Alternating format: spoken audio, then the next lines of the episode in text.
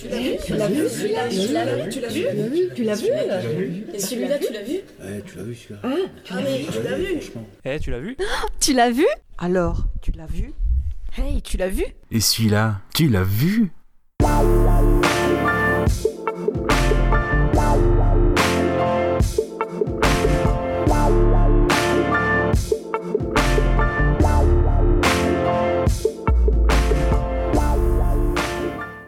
Bonjour à toutes et à tous, on se retrouve pour un nouveau numéro de Tu l'as vu. On revient à un format un peu plus traditionnel après s'être euh, un peu écarté de nos formats habituels. On n'est plus très loin de la fin de nos présentations, on arrive bientôt euh, au terme et on va revenir non pas à un genre mais à une catégorie. Après les acteurs, on va passer aux réalisateurs. D'abord je vais vous représenter plutôt, je suis en compagnie de Gravelac Bonsoir. et de Kaza. Coucou.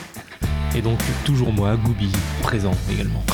Et donc après avoir euh, parlé des acteurs dans une précédente euh, émission, donc on parle de réalisateurs, on en a choisi chacun un. On a décidé de faire un top 5 sur- basé sur leur filmographie, euh, de films euh, soit qu'on préfère ou qu'on a envie de faire découvrir. On a un peu mêlé les deux. Voilà, on a oublié de faire les papiers pour le tirage au sort, c'est un peu con ça.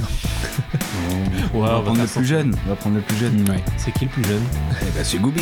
Ah, c'est moi Alors, euh, donc moi j'ai j'ai choisi un, un ancien réalisateur, un, un daron, comme on peut dire, un papy même, un bon vieux papy, mais qui est toujours vivant, toujours debout, rassurez-vous. Il, il est toujours là, il a aujourd'hui 89 ans. C'est Papy Clint. Papy Clint, le daron Eastwood, 89 ans, deux films en un an, il est toujours là. C'est beau. Je vais essayer d'être un, un petit peu plus original que la moyenne, si je puis dire. Je vais pas forcément parler des films que je préfère, parce que si je le fais, je vais parler des films que tout le monde choisit, tout simplement. Donc je précise tout de suite que je ne parlerai pas de Grand Torino, je ne Oh. parlerai pas de Million Dollar Baby, Oh. et je ne parlerai pas de Impitoyable. Oh non. Parce que oui, c'est les meilleurs. C'est- Je suis d'accord. Sont plus ou moins commencer un top film en disant oui, ils ne sont pas là, c'est les meilleurs. Mais oui, euh, quand on demande à quelqu'un quel est ton film préféré de Clint Eastwood, ce sont toujours ces trois-là qui reviennent et je suis d'accord, c'est ce qu'il a fait de mieux, mais on va pas en parler parce que tout a déjà été dit de toute façon sur ces films-là. Bah c'est parti, je vais commencer mon, mon top 5 euh, avec un western parce que je ne pouvais pas parler de films de Clint Eastwood sans parler de western, donc euh, pour en parler autant le faire tout de suite en cinquième. Et donc moi je vais parler de Pale Rider, le cavalier solitaire. Quel magnifique accent. ouais, Pale Rider. Pas Reader. Donc je vais vous présenter le, le pitch du film. Donc déjà le film est sorti en 85, donc il faut savoir que c'est pas son premier western en tant que réalisateur, encore moins en tant qu'acteur d'ailleurs. Même en tant que réalisateur, il avait sorti euh, avant ça L'homme des hautes plaines ou, ou, euh, José Wales hors la loi. Donc ça, ça vient se placer après tout ça, avant Impitoyable. Donc l'histoire, les derniers chercheurs d'or indépendants de LaHood, une bourgade minière de Californie, sont harcelés par la bande de Coy LaHood, fondateur de la ville, qui veut s'approprier leurs concessions. Au moment où les mineurs pacifiques sont prêts à abandonner la lutte, surgit de la montagne un cavalier solitaire, tout de noir vêtu. Nul ne connaît son nom, son passé, ses origines. C'est Oui. beau, ça, ça, ça donne envie déjà de oui, regarder. Donc voilà, donc le, le personnage de Clint Eastwood qui est un, un personnage un peu récurrent dans ses westerns, le fameux personnage de l'homme sans nom. Mhm. comme on a l'habitude de, le qualifier. Je dis personnage récurrent, non, c'est pas le même personnage que dans les autres films, mais en tout cas, c'est euh, régulièrement dans ces westerns, donc c'est- on connaît pas vraiment l'identité de son personnage, donc là, c'est c'est encore le cas. Là, tout ce qu'on sait, c'est que c'est un pasteur qui arrive. J'aime beaucoup ce film en fait parce qu'il a deux dimensions très différentes et je pense que tout le monde peut y trouver son compte. C'est-à-dire qu'il y a ceux qui, comme moi, sont plutôt terre à terre et donc peuvent apprécier le western euh, en tant que western simple si je puis dire, c'est-à-dire pas du tout fantastique, donc euh, avec juste, euh, bah oui, Clint, euh, c'est un pasteur qui vient et qui aide la cité, euh, qui aide la famille, quoi, et c'est tout. Puis Un homme, un flingue, un saloon. voilà. C'est- en gros, c'est ça.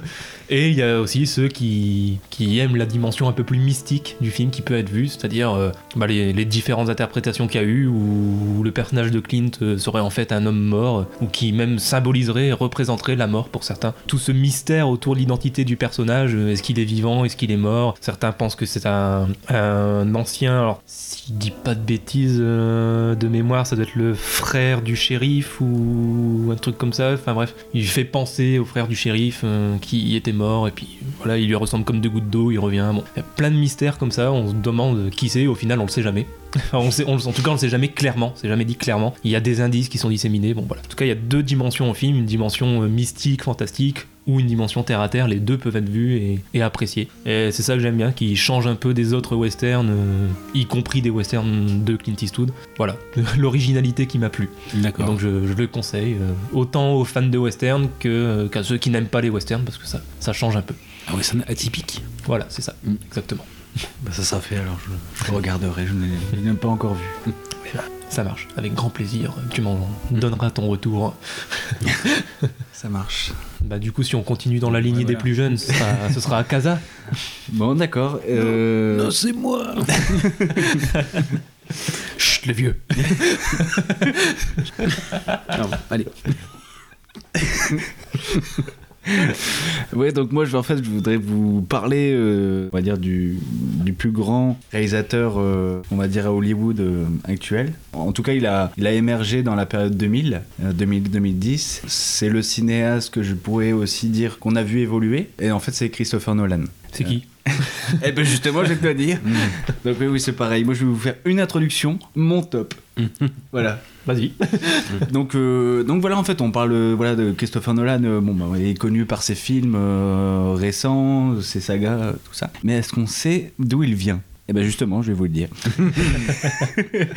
Et donc, euh, Christopher Nolan n'a jamais fait d'études de cinéma. Ah. Et oui, mais bon, il en reste pas moins passionné, euh, parce que dès, dès sa jeunesse, il a emprunté euh, la caméra Super 8 euh, de son père. Est-ce que ça vous rappellerait pas quelqu'un? Un autre réalisateur euh, super connu Steven Spielberg Bien joué Oui. et donc voilà, il, il- il- il va s'amuser avec la caméra de, de son père pour tourner ses premiers films. Donc lui, il va pas étudier le cinéma, mais il va étudier la littérature anglaise. Ouais. Original. Euh, du côté long. Mais bon, il n'oublie pas le cinéma parce qu'il est président du, du vidéoclub de, de l'université et il réalise à côté de ça des films d'entreprise. C'est avec ça qu'il va se faire un petit peu, un petit peu d'argent. Et il va commencer en tournant euh, trois courts métrages. Donc euh, Tarantella, Larceny et Doodlebug. Doodlebug est disponible euh, sur YouTube. Donc on mettra le lien sur, la description euh, de, de l'épisode. Tarantella finira même par être diffusé sur une grande chaîne, donc c'est PBS si je me souviens bien, en 1989. Donc bon, euh, premier court métrage diffusé euh, télé américaine, bah, chapeau. Et donc il va déjà se faire une petite renommée et, décide à, se lancer dans le long métrage. Et donc nous sommes alors en 1988, Nolan n'a que 27 ans.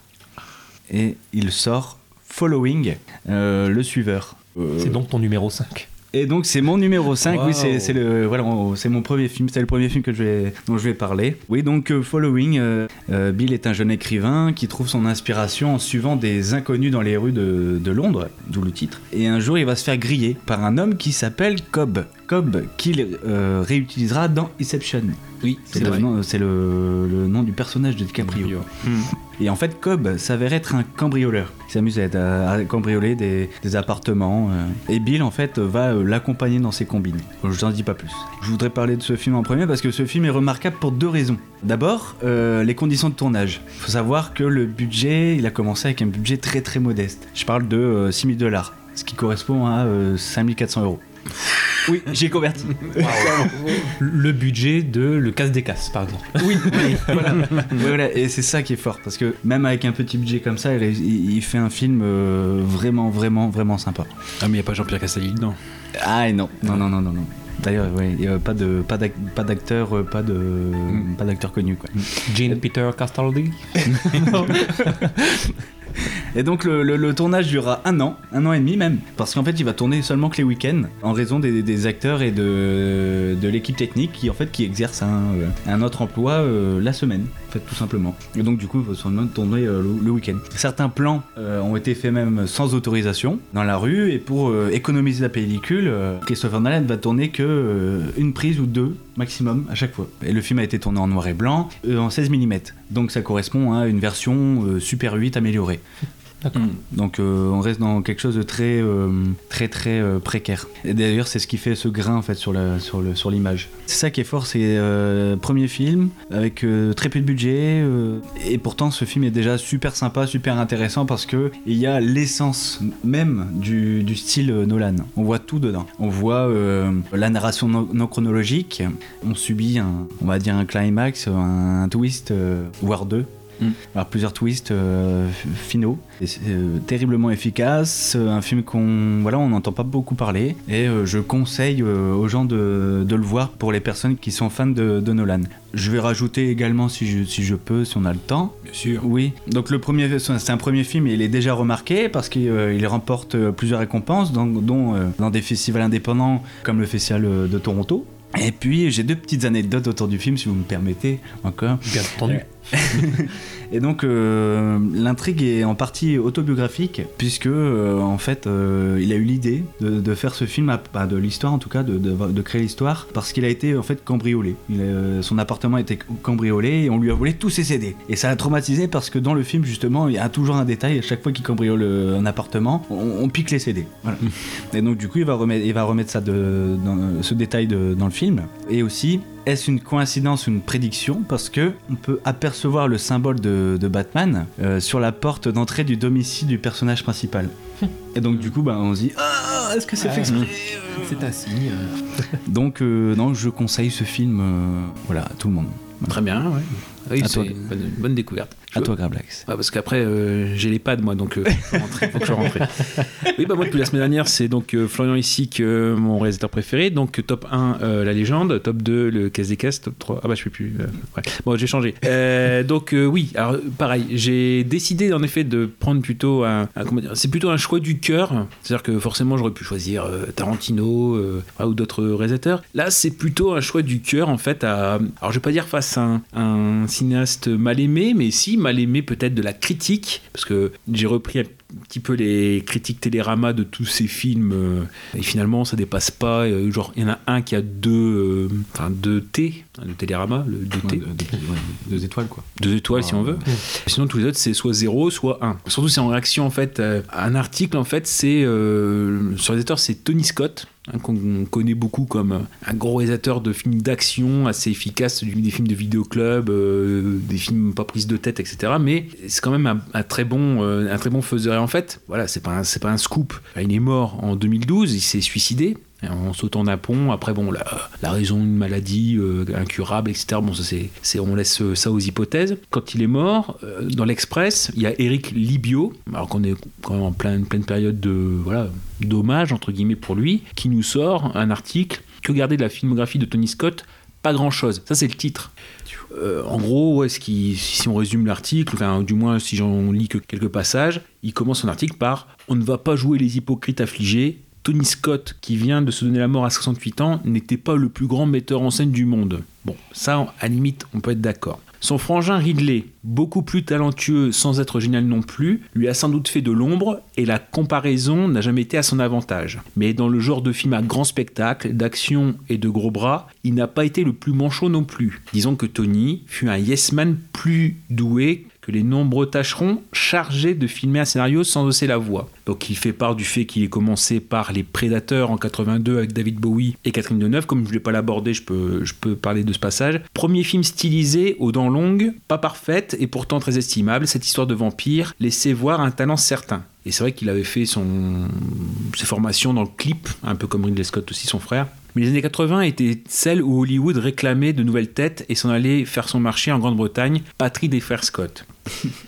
Tony s'envola donc pour Los Angeles et réalisa Top Gun, pareil j'en parle pas donc euh, je peux le dire, avec la nouvelle star de l'époque Tom Cruise. Et ce fut un carton, et voilà Tony abonné au feu d'artifice et au casting 3 étoiles, le gars n'étant pas très virulent avec la tête d'affiche. Bon, après il y a un petit peu sa, sa carrière, et euh, on finit l'article finit par, en faisant de la psychanalyse à deux balles, on dira que le dernier film de Tony Scott, qui est Unstoppable, c'est euh, une histoire de train qui train fou, était à la fois testamentaire et cri d'alarme contre une industrie réclamant toujours davantage de testostérone et de pyrotechnie. Mais c'est sans doute donner trop d'importance à un réalisateur qui ne débordait pas de talent. Cela dit, il est mort et c'est toujours triste. C'est un peu en réaction à cet article-là que je me suis dit quand même que Tony Scott méritait, entre guillemets, un autre hommage, parce qu'en plus, il a, il a, comment dire, il a égayé, entre guillemets, beaucoup de nos après-midi et nos soirées. Et c'est pour ça que je commence par un des premiers films qui, euh, si on voit avec un petit recul, comment dire, euh, que je le vois que maintenant un œil d'adulte, c'est le flic de Hills 2. Oui. Là, Kelly Murphy avec euh, Ronnie Cox, euh, John Ashton et Judge Reynolds, qui date de 87. Et en même temps, je voulais rendre hommage à un copain de cœur, Casa, le flic de Hills 2. Voilà, j'ai pris une suite. c'est un petit hommage dans le. Voilà, dedans.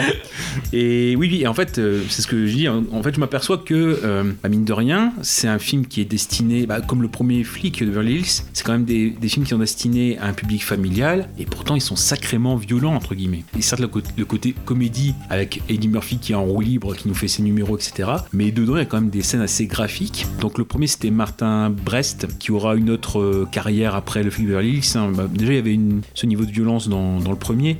Euh, Martin Brest, il a fait Midnight Run avec Robert De Niro, Le temps d'un week-end avec euh, Al Pacino, Rencontre avec Joe Black. Pour moi, Tony Scott, finalement, c'était pile le réalisateur qu'il fallait. Donc, il sortait de Top Gun l'année d'avant. Côté comédie, c'est bon, Eddie Murphy gère, euh, pas de problème. Par contre, le côté violence, nervosité, tension, c'est Tony Scott qui l'apporte. Et en fait, cette tension, on la sent quasiment tout au long du film, alors que, alors justement, c'est ça qui est un peu bizarre, c'est que quand on demande au public, le flic de Beverly Hills 2, il est considéré comme l'opus le plus violent de la saga. Or, c'est là où il y a le moins de morts. Et en fait, c'est grâce à cette tension euh, apportée par réalisation que le film, on ressort quand même avec un, un côté euh, tendu, mais un côté euh, stylisé de la violence. Je sais pas si je raconte l'histoire, bon, vite fait. Les flics de Beverly, Hills, c'est toujours à peu près le même principe. Les trois, c'est ça. C'est-à-dire qu'il y a un personnage important pour Axel Foley, qui est joué par Eddie Murphy, qui est policier des trois, qui est atteint. Et en gros, Axel Foley arrive à Beverly Hills pour retirer l'affaire au clair. Dans le premier, c'était son pote Mickey Tandino, qui travaillait pour un, un grand ponte de Los Angeles. Et bah voilà, donc il se fait tuer, il va à Los Angeles. Là, c'est Bogomil, euh, Ronnie Cox, à savoir le supérieur des, de Taggart et de Rosewood, qui a été blessé mortellement, mais bon, il est dans le coma. Donc pareil, euh, Axel Foley vient pour euh, tirer l'affaire au clair. Donc de ce qu'on appelle le gang de l'alphabet, parce qu'à chaque coup qu'ils font un coup, il y avait un hold-up euh, dans une bijouterie, il laisse une lettre avec la lettre A, Bogomil, donc la lettre B, quand il se fait tirer dessus. Et pareil, c'est donc c'est le gang de l'alphabet avec des messages à chaque- à fois qu'il faut décoder. Dire pour ce film-là, à la base, euh, on avait voulu faire une série du film de Hills, mais Eddie Murphy, non, mais il dit hors de question que je retourne à la télé. Dire aussi que, bon, pour ce film-là, moi je l'aime bien parce qu'il y a quand même quelques anecdotes assez sympathiques. C'est-à-dire que le, le premier film de Beverly Hills, ça devait être éventuellement Stallone qui devait le faire. Il y avait ce côté, euh, ça aurait pas dû être Axel Follet, ça aurait dû être Axel Cobretti. Bon, une fois que Stallone a dit bah non, je quitte le projet, ça a donné Cobra. Ouais. Il est allé sur Cobra.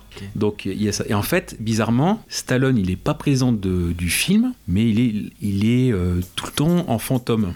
Dans le, la maison de, de Rosewood, il y a un poster de Cobra, justement. Il y a Brigitte Nielsen qui fait la grande méchante, donc dans Rocky 4, euh, avec euh, Drago, là, avec euh. À la fin, il y a euh, Rosewood qui balance un, un bazooka sur un camion, Tata Gart qui fait euh, Et merde à Rambo. Donc bref, il y a- il- il- Stallone, il n'est pas là, enfin, bon, même si on sait maintenant qu'il devait être rattaché au projet au tout début. Voilà, il y a, il y a des choses un peu, peu spéciales voilà, de ce côté-là. Dans la note d'attention, Tony Scott, c'est- c'est là aussi où on voit qu'il tient ses films. C'est-à-dire que par exemple, euh, voilà, il- quand il sentait que Eddie Murphy il partait trop dans, dans le délire, il dit non, moi c'est pas ce que je veux pour le film. Le côté comédie, s'il y en a trop, ça va être déséquilibré. Donc il y avait une scène avec, euh, pour accéder à une salle de, du bureau du méchant, il y avait une scène avec des lasers. Bah non, ça a été enlevé parce que ça, avait, ça a cassé le rythme en fait. C'est ça aussi, c'est quand on dit de Tony Scott, c'est un simple, un simple faiseur. Pour moi, il a quand même des. Alors ça, c'est des trucs très grand public, euh, mais il a quand même une vision et il a quand même une idée de ce qui est bon. Donc pour moi, c'est voilà, c'est loin d'être un, un tâcheron ou voilà un simple faiseur. Pour et surtout quand je vais en parler d'autres films, ça a été, enfin, ça a été un bordel sans nom ces films.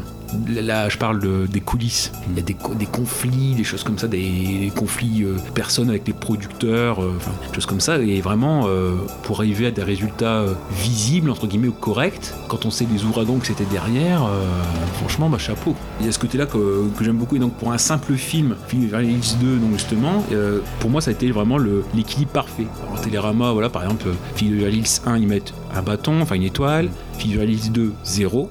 Zéro. Et par contre, le Hills 3, ils mettent 1. Alors, Hills 3, moi, pour moi, c'est le plus faible. Parce que, certes, il est fait par John Landis, mais pour moi, ça s'annule. Il y a Landis qui est très fort pour les comédies, Murphy très fort pour les comédies, mais ça pêche pour le côté action, en fait. On ressent moins cette tension. Et là, pour moi, euh, le 1, le 2, je les classe quasiment pareil. Mais faire une suite avec autant de tension en étant efficace, quoi, je...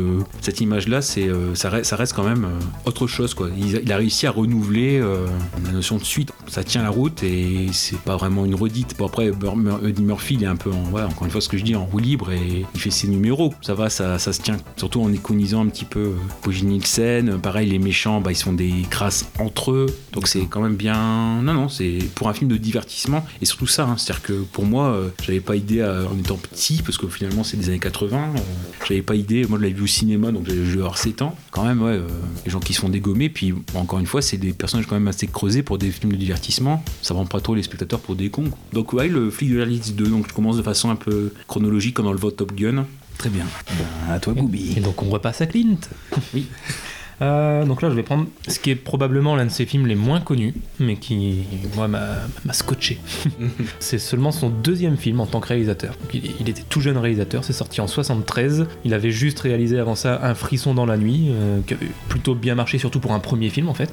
Un film, euh, je sais pas si on peut vraiment dire d'horreur, mais sombre en tout cas. Et ensuite, il a voulu réaliser un, un film d'un tout autre genre, dramatique, un peu même romance, on va dire. Et Universal, chez qui il était, là, n'était pas trop emballé par le film, mais a accepté de le financer parce que c'est le genre de film qui coûte pas cher du tout. En fait, ça coûte vraiment trois fois rien en termes de budget. Ils se sont dit, on va lui faire plaisir, euh, il est chez nous depuis longtemps, puis après, il, jouera quelques films pour nous, et puis, voilà.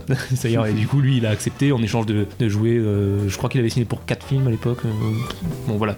Il a accepté, puis au moins, il a pu faire son film, il était content. C'est un film qui s'appelle Breezy. Ouais, seulement son deuxième film en tant que réalisateur, avec un casting euh, très peu connu, si ce n'est le rôle principal qui est quand même pour William Holden, Mm. qui était un acteur que, que Clint aimait beaucoup à l'époque. Donc il était très content de l'avoir euh, de l'avoir fait signer pour son film. Donc l'actrice principale s'appelle Kay Lenz. Elle est pas connue du tout, elle a pas fait grand chose. Casa, si tu veux voir sa photo. Euh, voilà. Sympa.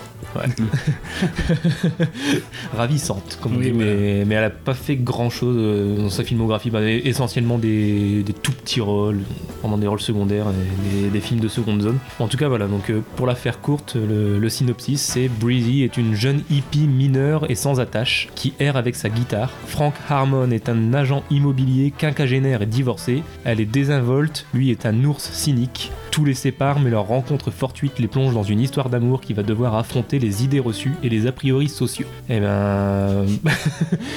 que dire après ça?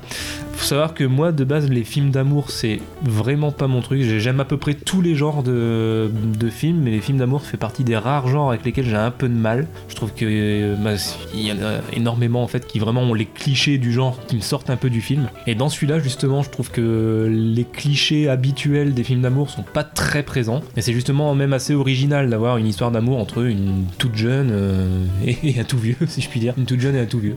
Euh, une qui a même pas 18 ans et lui qui a plus de 50 ans. Justement, ça peut paraître assez dérangeant, dit comme ça, justement, parce que une mineure avec un vieux, bon, ça fait un peu pédophile sur les bords. Mais justement, ce qui peut paraître dérangeant au premier abord est rendu euh, très naturel et très beau en fait par cette histoire-là. Et c'est ça que j'aime bien aussi chez Clint Eastwood, c'est qu'il il met très peu d'histoires d'amour dans ses films tout au long de sa filmographie, mais quand il le fait, ça, pue la sincérité quoi. Et je, je vais pas trop en dire parce que j'ai cru que tu au moment où j'ai dit ça pue la sincérité, tu te le nez. C'est énorme.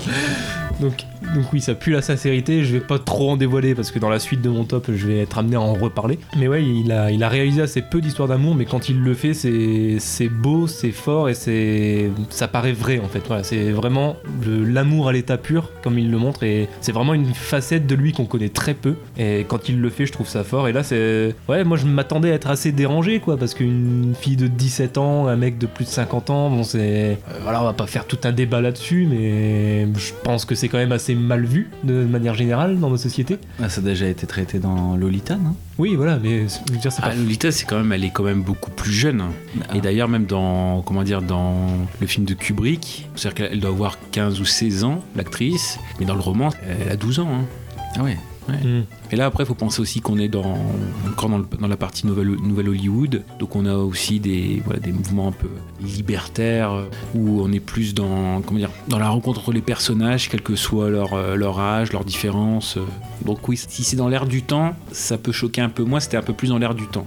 C'est- un peu moins poussé que Lolita, parce que ouais, là, bon, elle est mineure, mais elle a pas 12 ans, quoi. Dire, elle est Mm. quasiment majeure quand même, donc euh, c'est un peu moins choquant. Puis non, je pense que c'est bien de voir ce, ce genre de film, parce que c'est une histoire d'amour qui change du coup, et, et dans une époque où certains se font démonter sur les réseaux, comme Vincent Cassel avec sa nouvelle copine. Il se fait démonter quand on voit que lui a plus de 50 ans et elle est, est à peine majeure et déjà enceinte de lui. Bon, Mhm.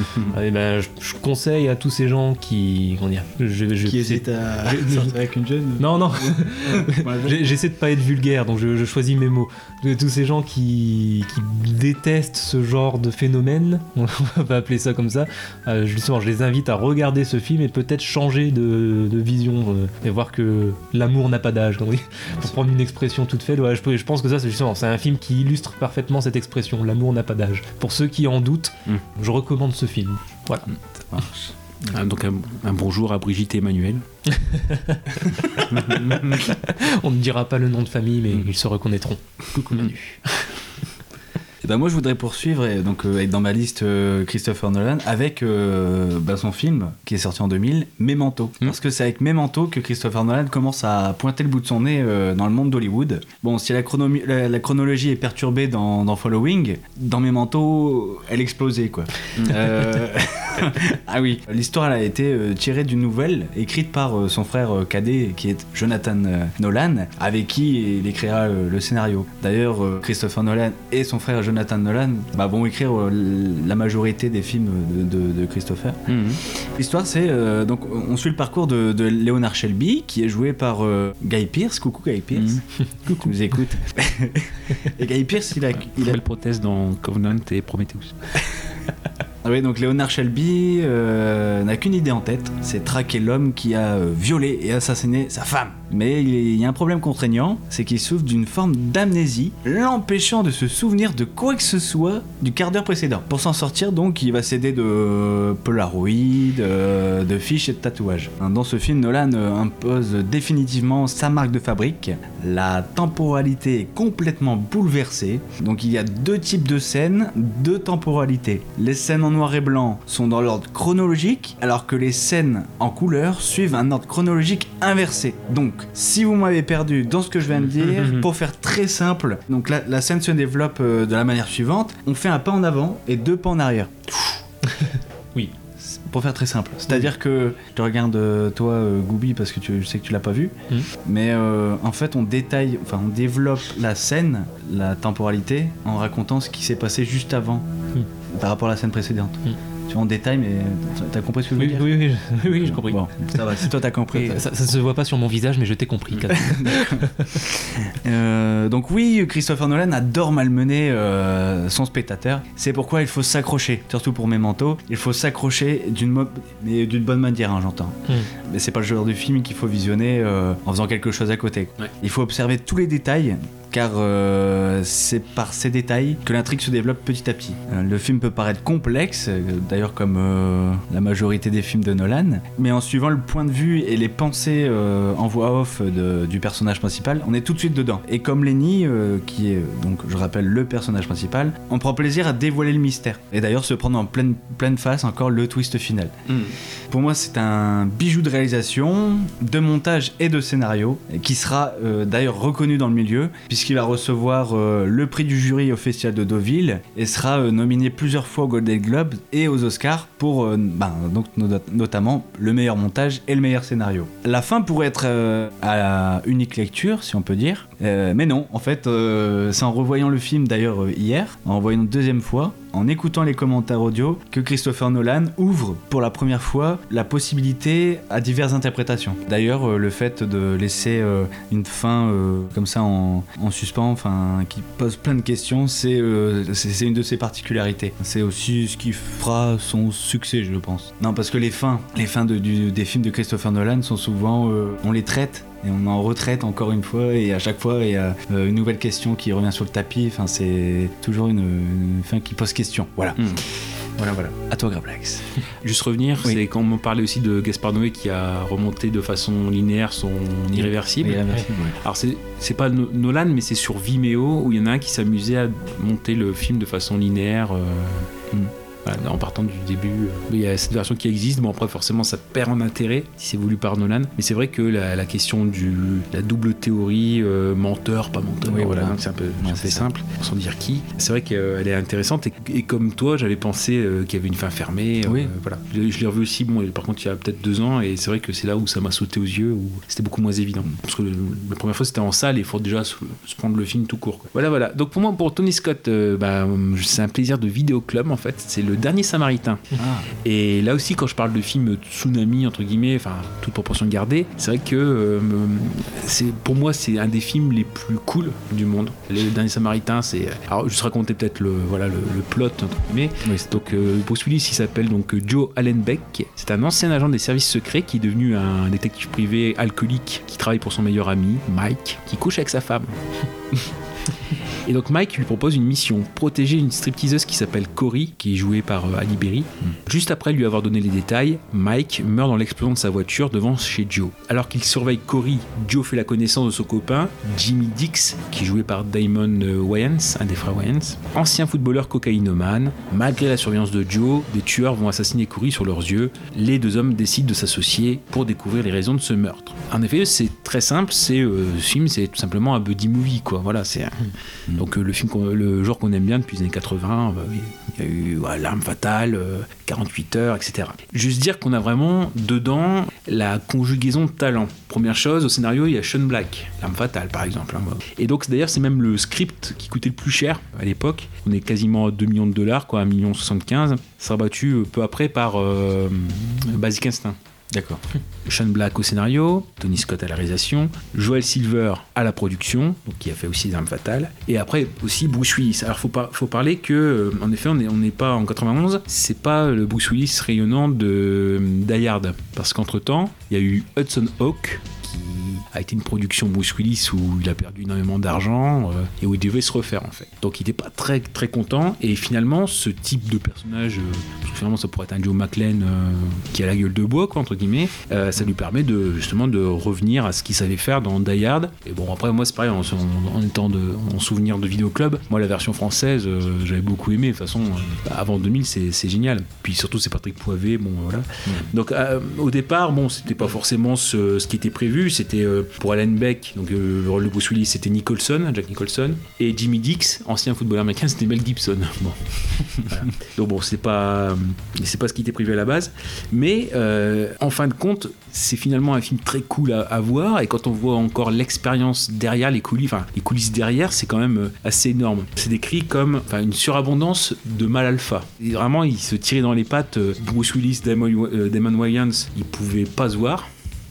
Et pourtant, ils sont super potes euh, à l'écran. Finalement, Tony Scott, il va en garder un, euh, très mauvais souvenir. hein. C'est le budget qui est pas assez important, les coupes dans le scénario. Euh, Sean Black qui avait prévu un ton beaucoup plus noir. Pareil, c'est souvent le terme que j'utilise dans les anciens épisodes, c'est le truc de film miracle. Parce que finalement, il a su, suffi d'un grain de sable que euh, un des mm, acteurs de ce film-là gagne des parties, entre guillemets, pour que le, film s'infléchisse. Alors, c'est vrai qu'on aurait pu voir un énième film d'action noir. euh, et en fait, c'est pile quasiment le film qui annonce la transition entre les films des années 80 qui sont, bah, si on prend Schwarzenegger qui sont vraiment euh, sans aspérité. C'est l'action, quelques points d'humour, mais c'est tout. Et là, on passe vraiment à action plus humour, plus côté cynisme. Parce que là, franchement, c'est euh, des personnages qui en ont quasiment rien à faire, surtout Bruce Willis, enfin du Hollenbeck. Il y a hum, la façon dont il parle à sa fille ou vice versa, parce que c'est des filles euh, voilà, divorcées, que c'est un poivreau qui dort dans sa voiture, dans chez lui. euh. Bon, puis après, il y a des scènes, euh, bah, c'est le, plus le côté euh, Patrick Poivet, quoi, la scène du, la, peluche castor avec un flingue dedans, quoi. Bon, bref, il y, a, plein en fait, de petites, perles en fait, et pour moi c'est vraiment le film le plus cool c'est pareil quand entre guillemets Tony Scott en fait partie parce que ça t'as ce côté comédie, mais pour moi c'est le côté aussi où euh, il sait avec euh, à ce côté-là ne pas être un simple un faiseur et il y a une patte très précise. Et en plus, bon, je veux dire, euh, il a un tout petit peu moins dans ce film-là les penchants de clips dans d'autres films, ça se voit que vraiment son héritage du clip, euh, il est trop trop présent. Là, ça se tient à peu près et euh, bon, je pense d'ailleurs qu'on a dû le freiner. Non, pour moi, il a vraiment une histoire entre guillemets en dehors, en dehors du côté cool. Pour moi, c'est un film. euh, tous les acteurs du film, ils ont une, une attitude balèque. C'est vraiment. euh, pff, Ouais. Ils, ils en ont marre de la vie, quoi. Enfin, mais bon, ils se traînent, quoi. Ouais, ouais, ils ont leur, euh, leur côté euh, un peu égocentrique qui, qui est là et qui les fait avancer. Puis euh, les, les confrontations, quoi, c'est assez. J'aime bien ces rapports humains. C'est un film plus important qu'il en a l'air. Mm. Contrairement à ce que dit par exemple Télérama, euh, alors zéro étoile, hein, euh, mais, mais pourtant ils disent ouais, un film spe- spectaculaire, etc. Mais bon, après, euh, c'est tout. voilà. Donc, non, Dernier Samaritain, bon, je pense que pff, depuis quelques années, il commence à être largement réévalué. Je pense que plus on va avancer, plus il va être coté. Maintenant que le recul qu'on a, on voit que c'est pas, un- c'est pas un simple film commercial. Il a une place dans l'histoire du cinéma d'action. Ok, Eh ben, ça sera vu. Mets mis l'eau à la bouche. Également, ouais. Eh bien, retournons à Clint. Alors, pour mon troisième film, enfin ma, ma troisième place dans, dans mon top, je vais choisir sa 17e réalisation. Il s'agit d'un film sorti en 93, ça s'appelle Un monde parfait. Oui. Ça, c'est un peu plus connu que les deux que j'ai cités euh, avant, hein non, je les ai pas- vu non plus. mais, tu, mais au moins tu connais, t'en as entendu parler, non? Oui, oui, oui. Oui. Moi, je l'ai vu en salle. Je suis vieux. Chanceux Euh, Avec le comité d'entreprise de ma mère. On a eu droit à une place euh, pour Noël de cinéma et une orange. Eh ben, sache que tu as de la chance de l'avoir vu en salle, parce que c'est l'un de mes films préférés.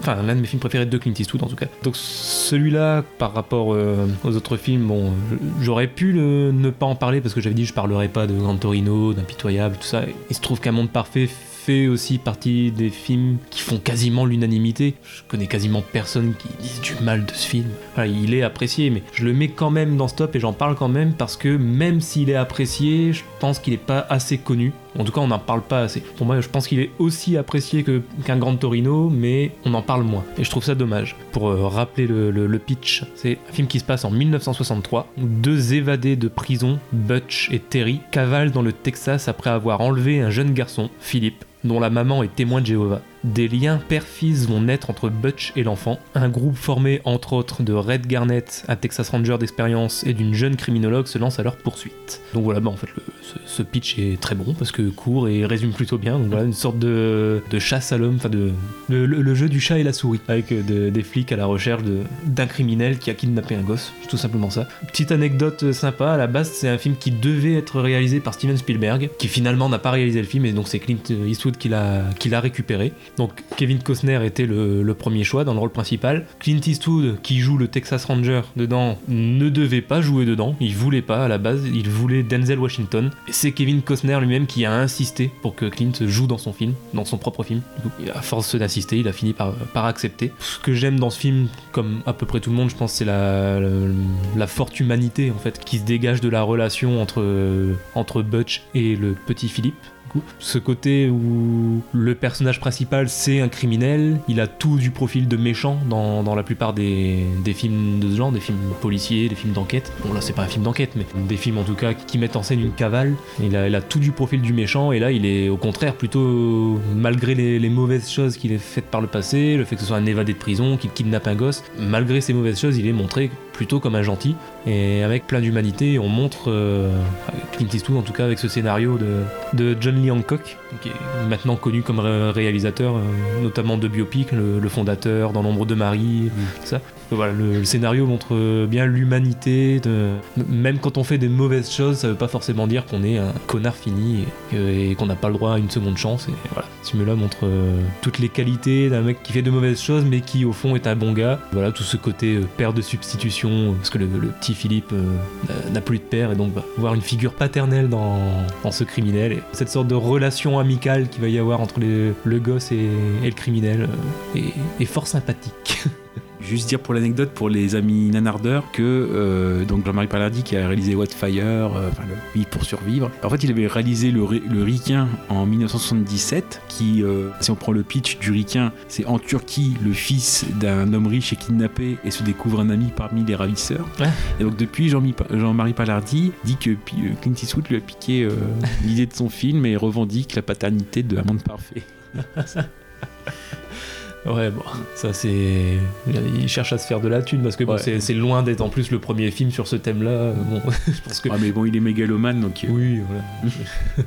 Ouais, puis en plus, s'il doit s'attaquer à quelqu'un, du coup, c'est même pas Clint Eastwood, c'est plutôt à John Lee Hancock, vu que c'est lui qui a écrit le scénario, Mm. du coup. Donc euh, c'est encore plus con de s'attaquer à Eastwood là-dessus. Mais bon, ouais, voilà. Donc, oh, j'en, ai pas dit beaucoup sur ce film. Après, je pense qu'il faut justement pas trop en dire parce que c'est, c'est une histoire à découvrir et pas trop dévoiler comment le- la relation se développe au fil du film. C'est, c'est bien de le, le découvrir au fur et à mesure aussi. Un film plein d'humanité à découvrir pour ceux qui ne l'auraient pas encore vu. Je sais qu'il y a encore beaucoup de gens qui ne l'ont pas vu, n'est-ce pas, Kaza Oui, bah, je dois me faire toute ta liste. Ah oui, oui, c'est toi qui, qui, conna- qui est pas un immense connaisseur des films de Clint Eastwood. euh, Ouais. Celui-là fait vraiment partie de ceux que je te, je te recommande le plus. Et, Écoute, je t'écouterai. puis Kevin Costner, quand même. Oui, oui. Qui est un, un acteur avec lequel j'ai. C'est pas que j'ai du mal, mais bon, je j'ai pas particulièrement d'affinité avec cet acteur-là, mais, mais pour le coup, dans Un monde parfait, je le trouve vraiment extraordinaire, si je puis dire. C'est pas que je le réévalue, mais euh, moi j'ai revu récemment Waterworld, le revoir dans un monde parfait et ça me réconcilie avec lui. Ouais, c'est pas, c'est pas le même niveau de jeu d'acteur d'un film à l'autre. Non, puis, Ah, puis pas le même niveau de film non plus d'ailleurs. Mais... ah, puis il est pas le seul à mener la barque. euh, Ouais, en plus. Et, et Laura Dern aussi, j'ai oublié de préciser, il y a Laura Dern aussi qui joue dans, dans Un monde parfait. euh, Ah, d'accord. Bon, je pense que tu peux y aller. D'accord, ok.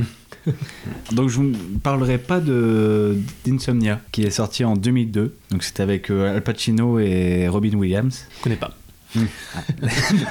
En fait, on va s'échanger nos listes. Euh, Je vais juste dire Robin Williams, je connais pas. Ah, d'accord, pas ok.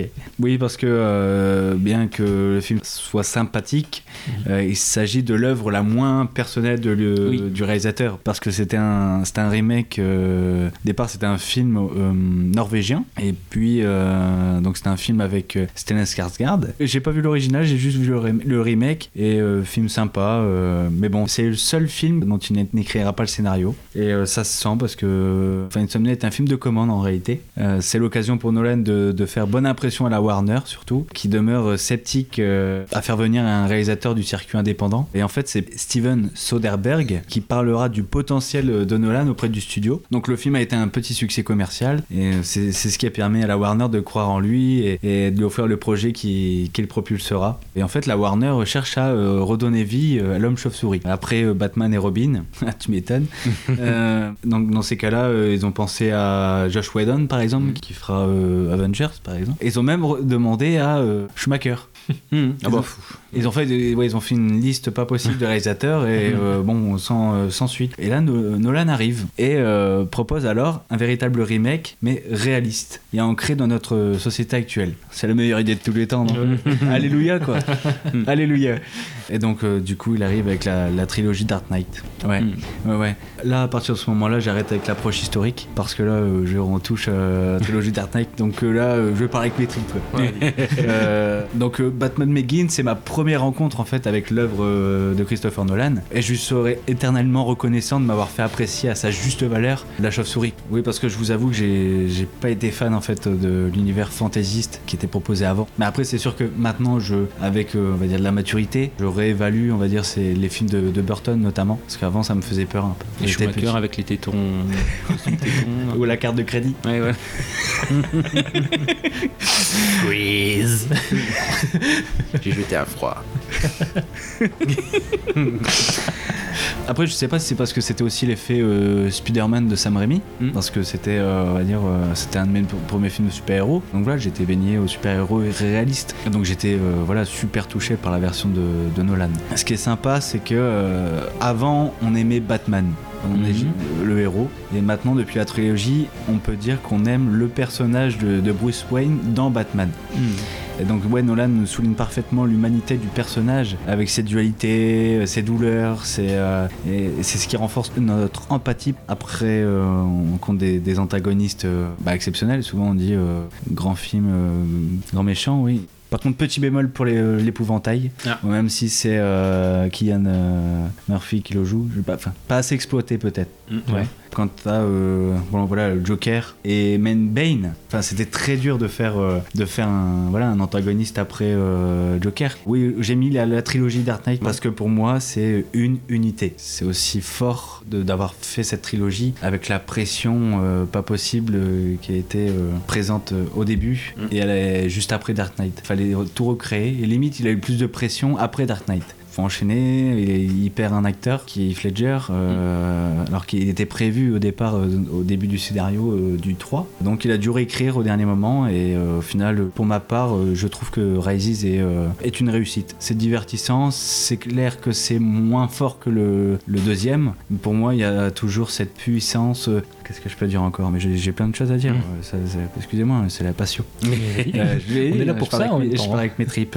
Oui, donc je disais des thèmes. Oui, dans chaque film, il y a un thème bien précis. Il y a Batman Begins, c'est la peur. Dans le Dark Knight, c'est le chaos. Et dans Rises, c'est la rédemption. Donc euh, pour ceux qui, qui vont revoir le film, euh, mettez-vous ces trois mots euh, au bon moment et vous allez voir, ça va, ça va tilter. Et oui, donc dans ces films-là, Nolan nous expose sa maestria de mêler le- l'entertaining, le divertissement du blockbuster avec une vision d'auteur, avec une réflexion. Et ça, on va le retrouver également dans tous ces, dans tous ces films. Et ça, à Hollywood, c'est très très rare. Oui, donc c'est une trilogie qui est, c'est une référence, c'est une référence, et ça euh, influencera euh, grandement l'univers d'ici, qui aura du mal à, à remonter la pente, mais aussi le, le genre du film du super-héros, parce que euh, trois ans après la sortie de Batman Begins sort Iron Man, qui mettra en avant dav- davantage Tony Stark que Iron Man. Voilà, on voit Tony Stark dans un monde réel, et ça va découler comme ça. Enfin, et ça a été euh, genre qui casse.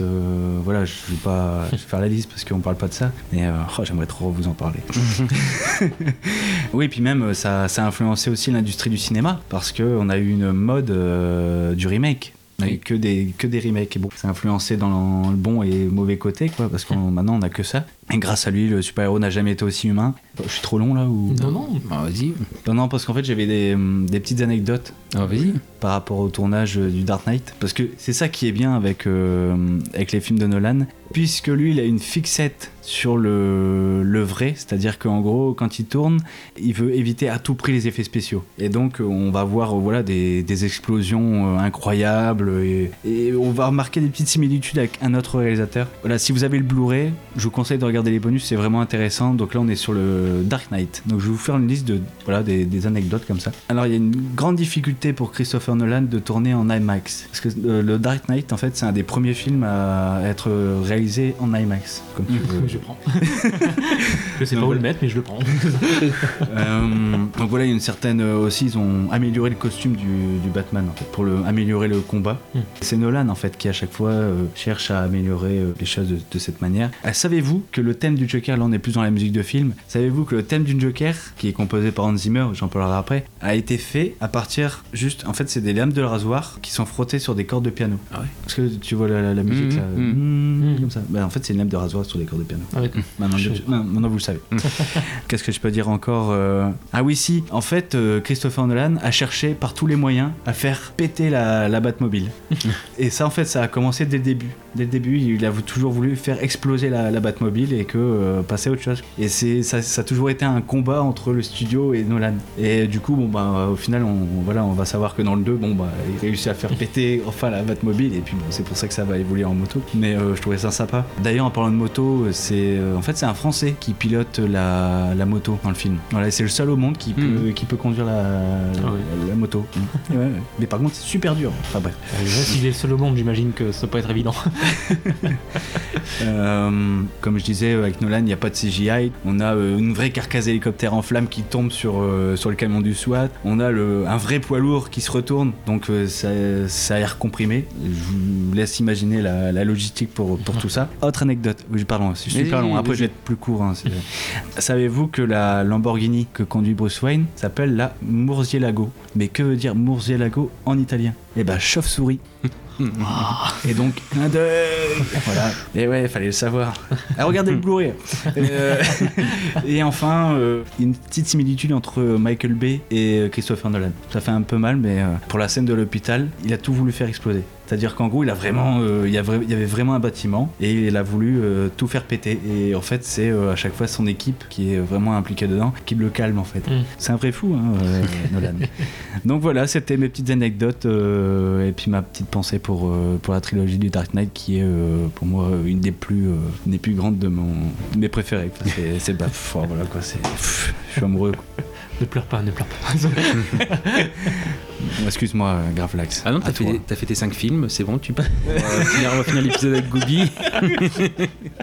non, c'est pas que des faits longs. Ah oui, alors moi, pour Tony Scott, bah, il y a quelques anecdotes, ou du moins thèmes d'anecdotes qu'on va, on va se retrouver un tout petit peu. Toujours pour Tony Scott, c'est euh, USS Alabama. Donc un film de 95 avec Denzel Washington et Gene Hackman. C'est un film de sous-marin, en effet, qui met en scène donc une période de troubles politiques en Russie, dans laquelle donc des ultranationalistes russes menacent de lancer des missiles nucléaires sur les États-Unis et sur le Japon. Et donc l'intrigue se concentre sur le choc entre le commandant en second, qui est donc euh, Hunter, qui est donc Denzel Washington, commandant en second d'un sous-marin nucléaire lanceur d'engins américains, et son commandant expérimenté Ramsey, joué par Gene Hackman, et qui ont euh, une interprétation différente d'un ordre de missiles nucléaires. Un qui est parti pour lancer les missiles au bout d'une heure, Gene Hackman, Ramsey, et euh, l'autre qui, Denzel Washington, qui veut attendre confirmation, parce qu'il y, a- il y a message qui est arrivé partiellement et on ne sait pas la fin du message, et ça peut tout changer et lancer une guerre nucléaire. Comme je dis à chaque coup, Tony Scott, il y a, il y a un film, il y a toujours un, un couac. Alors là, c'est quoi? Est-ce que c'est les producteurs? Ils travaillent beaucoup avec les producteurs euh, Jerry Bruckheimer et Don Simpson. Non, c'est pas ça. Non, ils, ils ont l'habitude de travailler ensemble. Il y a eu des couacs avant, mais là, ça va. Bon, Hans Zimmer pour la musique.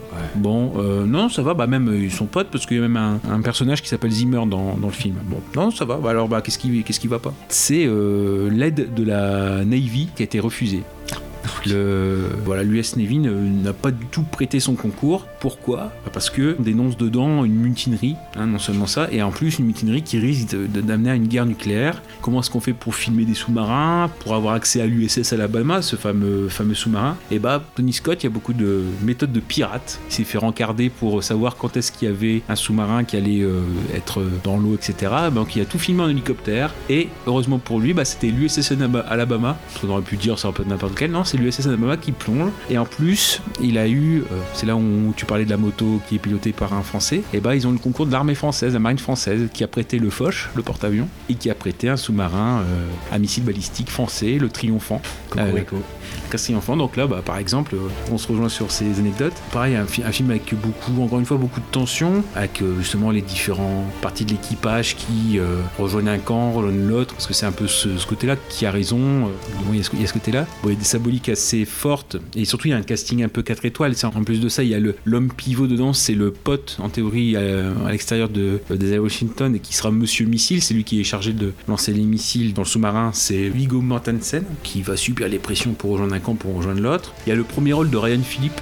Il y a James Gandolfini, c'est euh, Tony Soprano, voilà, qui a une bonne tête. Euh, George Lanza, c'est euh, le collègue de Michael Douglas dans Basic Instinct. Au départ, ça devait être éventuellement Brad Pitt dans le rôle de Denzel Washington. Il était d'accord pour faire le film quand c'était Al Pacino qui était rattaché au film. Et quand il a su que ça se ferait pas avec lui, bon, ils ont mis de côté. Après, Tony Scott, il a forcément envisagé les acteurs avec qui il avait déjà, il avait déjà prévu, donc Tom Cruise, bon, pourquoi pas. Andy Garcia pour ce qui est du rôle de Denzel Washington, tandis que le, le vieux loup de mer, ça aurait pu être Tommy Jones, bon, Warren Beatty qui était un peu moins, connu. Tout ça pour dire qu'en effet, il y a aussi une petite tendresse. C'est vrai que j'aurais pu prendre comme autre film qui me tient à cœur, c'est True Romance, où il y a la patte de Tarantino. Et en fait, dedans, même s'il n'est pas crédité au générique, Tarantino a participé à quelques punchlines en fait, ou à quelques dialogues. Il y a, avant qu'ils euh, ils sont dans le sous-marin, il y a une scène où ils sont dans le bus pour aller euh, au quai. Bref, ils font des références cinématographiques euh, qui jouent dans euh, Enfer sous les tropiques, euh, choses comme ça, etc. Donc là, on sent la patte de Tarantino. Il y a un des chefs euh, euh, radio, justement, qui doit réparer la radio parce qu'elle est cassée, qui s'appelle Vossler, donc qui était un pote au vidéoclub de Tarantino.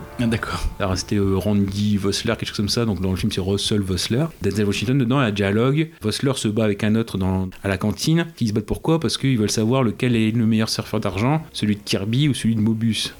Donc on sent aussi la patte, patte de Tarantino dans, dans ces vannes là. Donc bon, voilà, ça peut être aussi une petite anecdote pourquoi est-ce que ce film est sympa? Mais après voilà, en, lui-même, bien sûr, si on le remet dans son contexte, parce que c'est pareil, c'est avant le, avant le 11 septembre 2001. D'ailleurs, j'y reviendrai sur le, le film suivant. Mais voilà, on est encore dans la- les films post-guerre froide. Donc on est en- entre la fin de la guerre froide et le début de la nouvelle ère avec euh, le 11 septembre 2001. Et euh, finalement, c'est un film qui fait le job. Même le Eric euh, Li- Libio, là, qui avait fait l'article au tout début, il reconnaît que SS Alabama, c'est un peu ce qu'on peut garder de lui. Il y a plusieurs films, dont USS Alabama. Finalement, ils ont fait aussi un pont hydraulique pour euh, reconstituer le, haut du sous-marin. En fait, il y a des choses assez, spéciales, c'est tellement bien fait que ça va être repompé dans plusieurs films euh, série B euh, Dolph Lundgren, etc., qui vont pomper dans ce film-là. Et en fait, on, on retrouve USS Alabama dans d'autres films. Et juste dire aussi oui, que on est un peu dans 24 heures chrono avant l'heure, parce que la toute dernière heure de film, donc c'est euh, a un moment donné dans le film où on, enclenche le 60 minutes, parce qu'on dit bah, c'est dans 60 minutes, comme on n'a pas eu le message, peut-être les Russes envoient leurs missiles. Du moment où c'est enclenché, alors y a une petite, euh, une petite tricherie, c'est jusqu'à la fin des crédits, jusqu'à la fin du film, c'est du temps réel, c'est 60 minutes qui se passent, une heure. Ça a permis aussi de voir, donc c'est la première collaboration avec Denzel Washington, donc euh, ils seront amenés à, à collaborer plus tard avec Tony Scott aussi euh, en Man on Fire. Le centre du film, c'est aussi la conception de la guerre, la conception du devoir militaire. euh, Et non, non, c'est superbement int- interprété. C'est comme ça que le, le voyez des de Washington, quoi. C'est vraiment une joute avec un maître. C'est vraiment un match de boxe parce que bah, on le voit un petit peu dedans. Bah, lui, euh, en dehors Washington, il, euh, il faisait de la, boxe. On voit à un moment donné quand il s'entraîne dans le sous-marin, il fait des séances de boxe. Bon, après, il y a des trucs un peu gros, quoi, c'est clair. C'est, ça se laisse voir. Enfin, encore une fois, c'est du cinéma qui, dans ce genre-là, est, assez efficace. Et il y a une patte. C'est moi qui l'interprète comme ça. Si j'ai pas, rien trouvé en niveau écrit, mais euh, comme je vous dis, le, le personnage de Viggo Mortensen, il est vraiment pris entre, entre la loyauté à son pote et puis le fait qu'il se fasse un petit peu monter la tête par le, clan de Gene. Et dans la partie où il est dans les sous-marins, il a une partie avec une lumière qui lui vient du, par exemple, du côté droit où c'est une lumière rouge. Donc on suppose plutôt le camp de Gene parce qu'il y a une, une casquette rouge et une partie bleue, voilà, un petit peu dans le visage, et puis vert un peu derrière, voilà, etc. Donc en fait, on a l'impression que euh, il change de, de camp un petit peu. Alors, je, pense que c'est pas vraiment fait exprès, mais euh, il y a la partie comme ça, le- les couleurs ambivalentes, où on montre que c'est un personnage qui euh, est tiraillé au niveau des décisions. Donc voilà, mine de rien, ça a beau être un film d'action, il y a quelques petites choses intelligentes, et, en- et encore une fois, Tony Scott, c'est euh, ça, ça a beau être un travail d'équipe, il a quand même une vision et euh, il est maître de, son, de ses films quand même, Euh, le maximum possible. Mais en tout cas, il y a toujours une vision et c'est pas du bourrin pour faire du bourrin. Entre les mains d'un autre, ça aurait complètement donné. Enfin, vous allez, vous allez me dire, on donne, euh, on donne le même sujet et j'en parlerai tout à l'heure. On donne le même sujet à quelqu'un, il va vous, enfin, deux personnes différentes, ils vont vous sortir de, de films différents. Le fait d'avoir une constance comme ça, pour moi, c'est loin d'être atta- un tâche. Donc USS Alabama. Bon, bah, moi, j'en ai plus. euh, je- Passons au numéro 2 de Clint. Moi, je vais vous parler d'un film plus récent. On passe enfin aux années 2000. Ah, post-2000. Film de 2008, L'échange. Ouais, je sais. De toute façon, je te le dis tout de suite, je pense que même mon numéro 1, tu l'as pas vu non plus. Donc- Alors, l'échange avec Angelina Jolie et John Malkovich, aussi dans un rôle plus secondaire. Le synopsis que j'ai sous les yeux est beaucoup, beaucoup, beaucoup trop long. Je vais lire que le début. Ah oui, d'accord, parce qu'ils appellent ça synopsis, mais en fait, c'est le résumé de tout le film. D'accord, je vais lire juste le premier paragraphe, ça suffira. Los Angeles, 1928. Christine Collins, jouée par Angelina Jolie, est une mère célibataire et opératrice téléphonique. Elle laisse à la maison son fils de 9 ans, Walter, pour aller travailler. Alors que son supérieur lui propose une promotion, Christine manque le tramway qui devait la ramener chez elle. Le soir, quand elle rentre, elle retrouve la maison vide. Quelques mois plus tard, la LAPD informe Christine que Walter a été retrouvé vivant en bonne santé. Désireuse de redorer son blason après de récentes critiques, la police décide de convier la presse aux retrouvailles de la mère et de l'enfant. Mais contre toute attente, out. Et malgré le fait que Walter assure être le fils de Christine, cette dernière ne le reconnaît pas. Le capitaine J.J. Jones, chef de la brigade des mineurs de Los Angeles, insiste et fait pression pour que Christine accepte de recueillir le garçon chez elle. Ça c'est le début de l'histoire. Je ne peux pas en dire plus parce qu'il y a moult rebondissements. Enfin voilà, c'est un film d'enquête, tout simplement un film policier tiré d'une histoire vraie, qui est totalement une histoire vraie en fait d'ailleurs. À tel point qu'en fait le, le scénariste de, de ce film, qui signait là en fait son premier scénario, il assure que 95% de son scénario est totalement vrai et même totalement tiré en fait de 6000 pages de documentation. Alors qu'en fait il, a eu vent de cette histoire vraie, euh, voilà qu'on on lui a raconté quelques éléments, il a trouvé ça assez extraordinaire et donc il s'est documenté à fond, il a lu plus de 6000 pages de documentation euh, officielle, de rapports de police, euh, de, jo- de journaux, d'articles de presse, tout ce qu'il a pu trouver et de ces 6000 pages il a tiré son scénario euh, Clint Eastwood pour que le film soit le plus vrai possible et le plus proche de la vérité a insisté pour gar- garder la première version du scénario voilà, il a refusé que ce soit retravaillé après pour pas qu'on s'éloigne trop de la réalité si j'apprécie ce film, c'est déjà parce qu'il faut le dire, je pleure très rarement devant un film. J'ai une âme sensible, mais devant les films, c'est quand même très rare que, que les larmes coulent. Et là, c'est arrivé. Clint, tu es un connard, tu m'as fait chialer. Euh, Hmm. Tu sais, il faut pleurer parfois. Oui, il faut parfois. Bah là, là, là, ça là, c'est arrivé. Remercie Clint. Un peu c'est pour les baby. Clint, je t'aime, papy. et non, vraiment, l'histoire est, incroyablement touchante, poignante, et le fait de savoir qu'elle est vraie, en plus, c'est- assez incroyable parce que, euh, bah, parce que cette histoire est, folle, en fait, tout simplement. Euh, déjà, les thèmes, en fait, sont plaisants entre le, le kidnapping. Bon, c'est- un sujet assez commun dans, dans les films policiers, mais là, c'est traité de façon particulière puisque bah, c'est un kidnapping qui arrive en début de film et très rapidement, en fait, le gosse est soi-disant retrouvé au bout de 30 minutes de film. Bon, dire euh, l'enquête est déjà pliée, plus ou moins. Donc euh, ça change, en fait. Euh, Pendant une heure et demie, c'est plus vraiment une enquête traditionnelle. Le, thème de la, mère qui ne reconnaît plus son fils, le thème du féminisme, si je puis dire, qui, est beaucoup abordé aussi dans le film. La place de la femme dans les années 20 euh, est grandement traitée dans ce film. C'est surtout en fait sur ce thème-là que le, film m'a agréablement surpris, parce que je ne m'attendais pas à ce que ça parle beaucoup de, ce thème-là. Et en fait, c'est à partir d'un certain moment dans le film que je vais pas citer pour vraiment gâcher le moins possible euh, l'histoire, à partir d'un certain moment dans le film jusqu'à la fin, ça, devient vraiment presque le thème principal,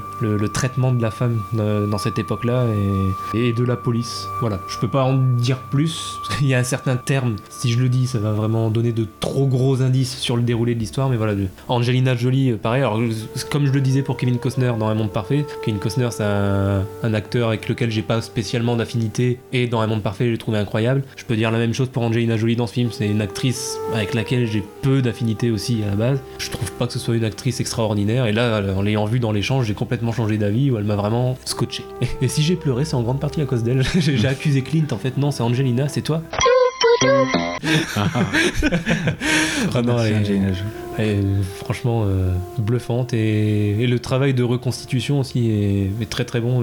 Vraiment, on est plongé dans les années 20 comme je l'ai rarement été pour avoir regardé le, making of du film juste après. J'ai- tellement été scotché par le film que tout de suite après j'ai enchaîné avec le making of d'une demi-heure et vraiment le, travail qui a été effectué sur les décors, sur les costumes, euh, c'est assez fou et, tout sonne vrai. Autant l'histoire que le contexte historique, l'époque et le- le- les personnages. Voilà. Super. Je ne sais pas comment en parler plus sans, sans gâcher le, le scénario, sans, sans spoiler. c'est clair. Je trouve. Bon, bah, si c'est clair, je, je m'arrête là pour ce film. D'accord. Du coup, euh, on est à la deuxième place là Ouais. Eh ben, je vais vous parler de. Non, je vais pas dire tout de suite. Donc, euh, oui, en fait, on est dans les années 2000 et on remarque qu'il y a une absence euh, notoire des films de science-fiction euh, qui se passent dans l'espace. En tout cas, on n'a pas de films de qualité. Je me demande de quel film tu vas parler là, du coup. C'est bon, laisse-moi un petit peu de suspense. Euh, imagine le gars, il vient de se réveiller euh, après euh, Ouais. 20 ans de. Bon, enfin, ouais, de coma. Ouais, donc, euh, film de qualité. Genre, je parle de. Il y avait Elysium.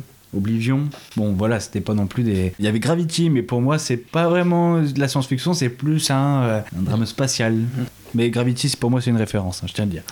Et du coup, ben, on est en 2014 et Nolan va sortir euh, une grande épopée spatiale. C'est ça qui est fort avec Nolan, c'est que il a travaillé sur le film noir. Voilà, donc il va faire Memento, référence pour moi. Après, il va jouer sur le, le film de super-héros, Dark Knight, référence. Je trouve que dès qu'il touche à un genre, il en fait une référence. C'est ça qui est incroyable en fait chez lui, c'est qu'il fait pas beaucoup de films et à chaque fois qu'il fait un, un- un film, c'est un événement pour moi. Ça rappelle un autre. Hein. Oui. Kubrick. ouais. Ouais, ouais, j'avais- ouais, je vais vous raconter l'histoire quand même. Et j'ai trouvé euh, super, super ce synopsis. Bon, on en dirait des nouvelles. Car notre vieille terre se meurt, battue par les vents et la poussière. La faim s'installe, les récoltes se flétrissent. L'humanité, pour ce qu'il en reste, ne fait que s'accrocher avec un désespoir croissant à son berceau originel. C'est beau. hein. Joseph Cooper, qui est joué euh, par euh, Matthew McConaughey, donc euh, ancien pilote et ingénieur, est devenu agriculteur par la force des choses. Mais il refuse, encore et toujours, de transmettre le désespoir à ses deux enfants et notamment sa petite fille qui s'appelle Murphy. C'est René Smith dans euh, Twilight. Voilà, ça, voilà. petite référence. Comment plomber le film? Non, elle joue super bien la, la- la petite fille. C'est possible. Tu l'as pas vue? Si Interstellar, j'ai vu, mais. Ah. Mais la petite fille, elle joue super bien, je trouve. Oui, je me rappelle plus trop de plus ce Bon. personnage. D'accord. Oui, donc, et par d'étranges coïncidences, il se retrouve mêlé à un projet de la dernière chance lancé par une NASA à bout de souffle. Cooper, donc, euh, si vous avez suivi, c'est Matthew Mc- McConaughey, doit alors choisir entre tenter de sauver son espèce ou euh, rester avec sa fille. Il n'est en effet euh, plus possible de sauver la Terre, il faut trouver un moyen de la quitter. Et ce moyen passe par les étoiles. Donc, oui, bah, tu parlais de Kubrick, et je trouve que Christopher Nolan nous offre un, le 2001 de- du 21e siècle. Hmm. Par contre, je dis ça en bien. Euh, certains vont lui reprocher ça. Mais je trouve qu'il s'en inspire, mais ne le copie pas. Bien que je trouve qu'il y a des similitudes. Oui, Par exemple, le HAL de, de Kubrick va se transformer en, euh, je sais plus comment il s'appelle. On va voir des, voilà, une intelligence artificielle euh, qui va aussi jouer un rôle important dans, dans ce film. Et euh, je trouve que la fin est également euh, métaphorique, aussi métaphorique que dans 2001. On a diverses interprétations et c'est très casse-tête, surtout de, dans Interstellar. Bah même, enfin, 2001, j'ai laissé tomber. hein. d'accord. À la fin, je suis parti en. J'en profite, hein. c'est pour faire un. Voilà, 2001, génial. hein. Mais euh, à partir du moment où ça se transforme en fond, fond- fond- comment, écran de veille Windows, moi, je. voilà, je. Décroché. Non, mais là, c'est là où on rencontre les grands auteurs. C'est-à-dire que Kubrick, si on veut, enfin 2000 on va pas, Ouais. on va pas dé- développer dessus, mais euh, juste pour la forme, c'est-à-dire que en fait, il y a, bah, comme il y, a- il y a Kubrick, il y a Lynch, mais c'est, ouais, enfin Lynch, ça peut se faire sur Twin Peaks. C'est-à-dire que les œuvres visuelles, elles sont faites, euh, donc les films ou la série sont faits pour euh, donner du mystère et laisser les personnes réfléchir. Mais euh, par exemple, si c'est euh, Kubrick, c'est par, euh, c'est pour 2001, c'est euh, Arthur C. Clarke. Pour Lynch, c'est les livres que Mark Frost a fait aussi en complément. Voilà, si on veut des versions compréhensibles euh, ou des mystères dévoilés, on peut euh, s'attaquer aux livres en fait. On a ces réponses-là. C'est pareil pour euh, Florian Essic. Euh, voilà, Markovitch, si on veut savoir son, sa vie, il, faut, il faut lire son livre, quoi, tu vois, et il donne toutes les clés. Voilà, et on apprécie vraiment pleinement euh, les mystères de la légende, pourquoi est-ce qu'il est si méchant. Voilà, donc,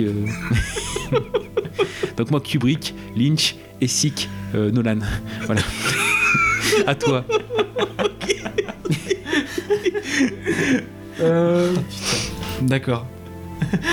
Vas-y, reprends après ça. Ouais. Ouais, donc c'est le 21 Enfin, c'est le. On a une fin perchée. Bah après, c'est pas moi, hein. moi je m'en fous. C'est lui quand tu vas faire le montage qui va galérer à, à essayer de trouver des raccords. Euh, Moi, je le garde. M'en fous, j'assume.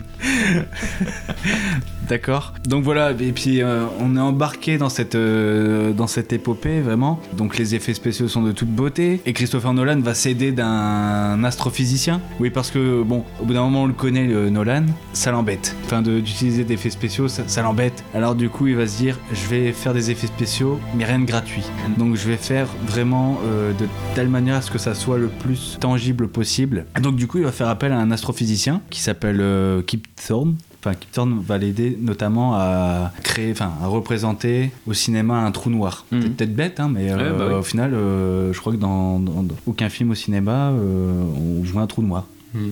Ouais, j'en ai pas en tête non plus. Il y en a peut-être d'autres, hein, mais j'en sais qu'il y en a pas qui me viennent. Donc euh, trou noir, le trou de verre, enfin beaucoup de- d'organismes on va dire euh, spatiaux. Mais après euh, ce que je, je trouve remarquable dans ce, dans ce film, c'est euh, la composition euh, d'Hans Zimmer. Hmm. Ouais, je dirais que c'est une des, une des premières euh, œuvres de Nolan où on voit vraiment euh, l'apport de la musique de Zimmer. Pour moi, en fait, euh, Hans Zimmer n'a jamais été autant inspiré qu'avec Nolan. Ses meilleures euh, compositions sont avec euh, Christopher Nolan. Et pour moi, leur collaboration représente comme un l'équivalent d'un duo DiCaprio-Scorsese. Ah vous oui, m'avez embêté. Vous m'avez embêté. Ah, vous m'avez embêté avec euh, mon top acteur là et mon. hein. Bah, D'ailleurs, d'ailleurs, tu devais prendre de Scorsese ce soir, hein, mais c'est parce que tu vois que t'as déjà. euh, Ouais, non, mais bah, vu que j'ai fait mon top euh, Scorsese en même temps avec DiCaprio. hein, euh, Voilà. On Voilà. a hésité à- d'ailleurs à te convier à cette émission parce qu'on s'est dit, après tout, le top réalisateur, tu l'as déjà fait aussi. Donc euh, bon, on va le faire à deux avec Gravelax. Finalement, on t'a faire un deuxième top réalisateur. C'est gentil.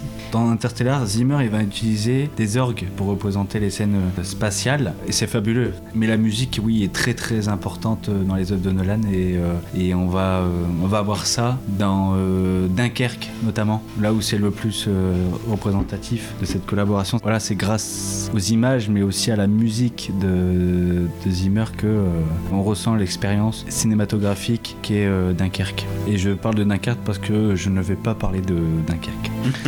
Euh, J'ai adoré, donc c'est pareil, il a fait film de guerre et c'est aussi pour moi une référence. Il apporte quelque chose de nouveau. J'aime beaucoup tes phrases qui ont énormément de sens. Je parle de Dunkerque parce que je ne vais pas parler de Dunkerque. Oui, bah, euh, c'est pour ça que j'aime aussi les films de, Na- de Nolan. De Nolan hein, euh, voilà. La déconstruction scénaristique de Nolan se ressent dans la construction de tes Ah, phrases. c'est pour ça, c'est un vrai bordel dans ma tête. Nolan sort de ma syntaxe. je crois que je suis encore à la fin de 2001. je suis encore dans le dans le truc. Et toi, Gravelax Oui, Ton dis-moi. numéro 2. Ton numéro Ah. 2. Euh, oui, enfin oui, juste, juste pour dire euh, aux auditeurs, oui, enfin moi, j'ai, à la limite, je pourrais le faire à la fin de, de, de ce que je dis, c'est parce que c'est juste par rapport à la cohérence en fait euh, de, de l'épisode du suivi. C'est vrai que j'ai fait plutôt des films, alors quasiment chronologiques parce que ça a un sens, mais euh, oui, peut-être à la fin, je ferai euh, un top 5 de, des films que j'ai chroniqués, euh, des, films, des films dont j'ai chroniqué, des trucs de, non, des films dont j'ai parlé. Des films que j'ai évoqués durant tout l'épisode.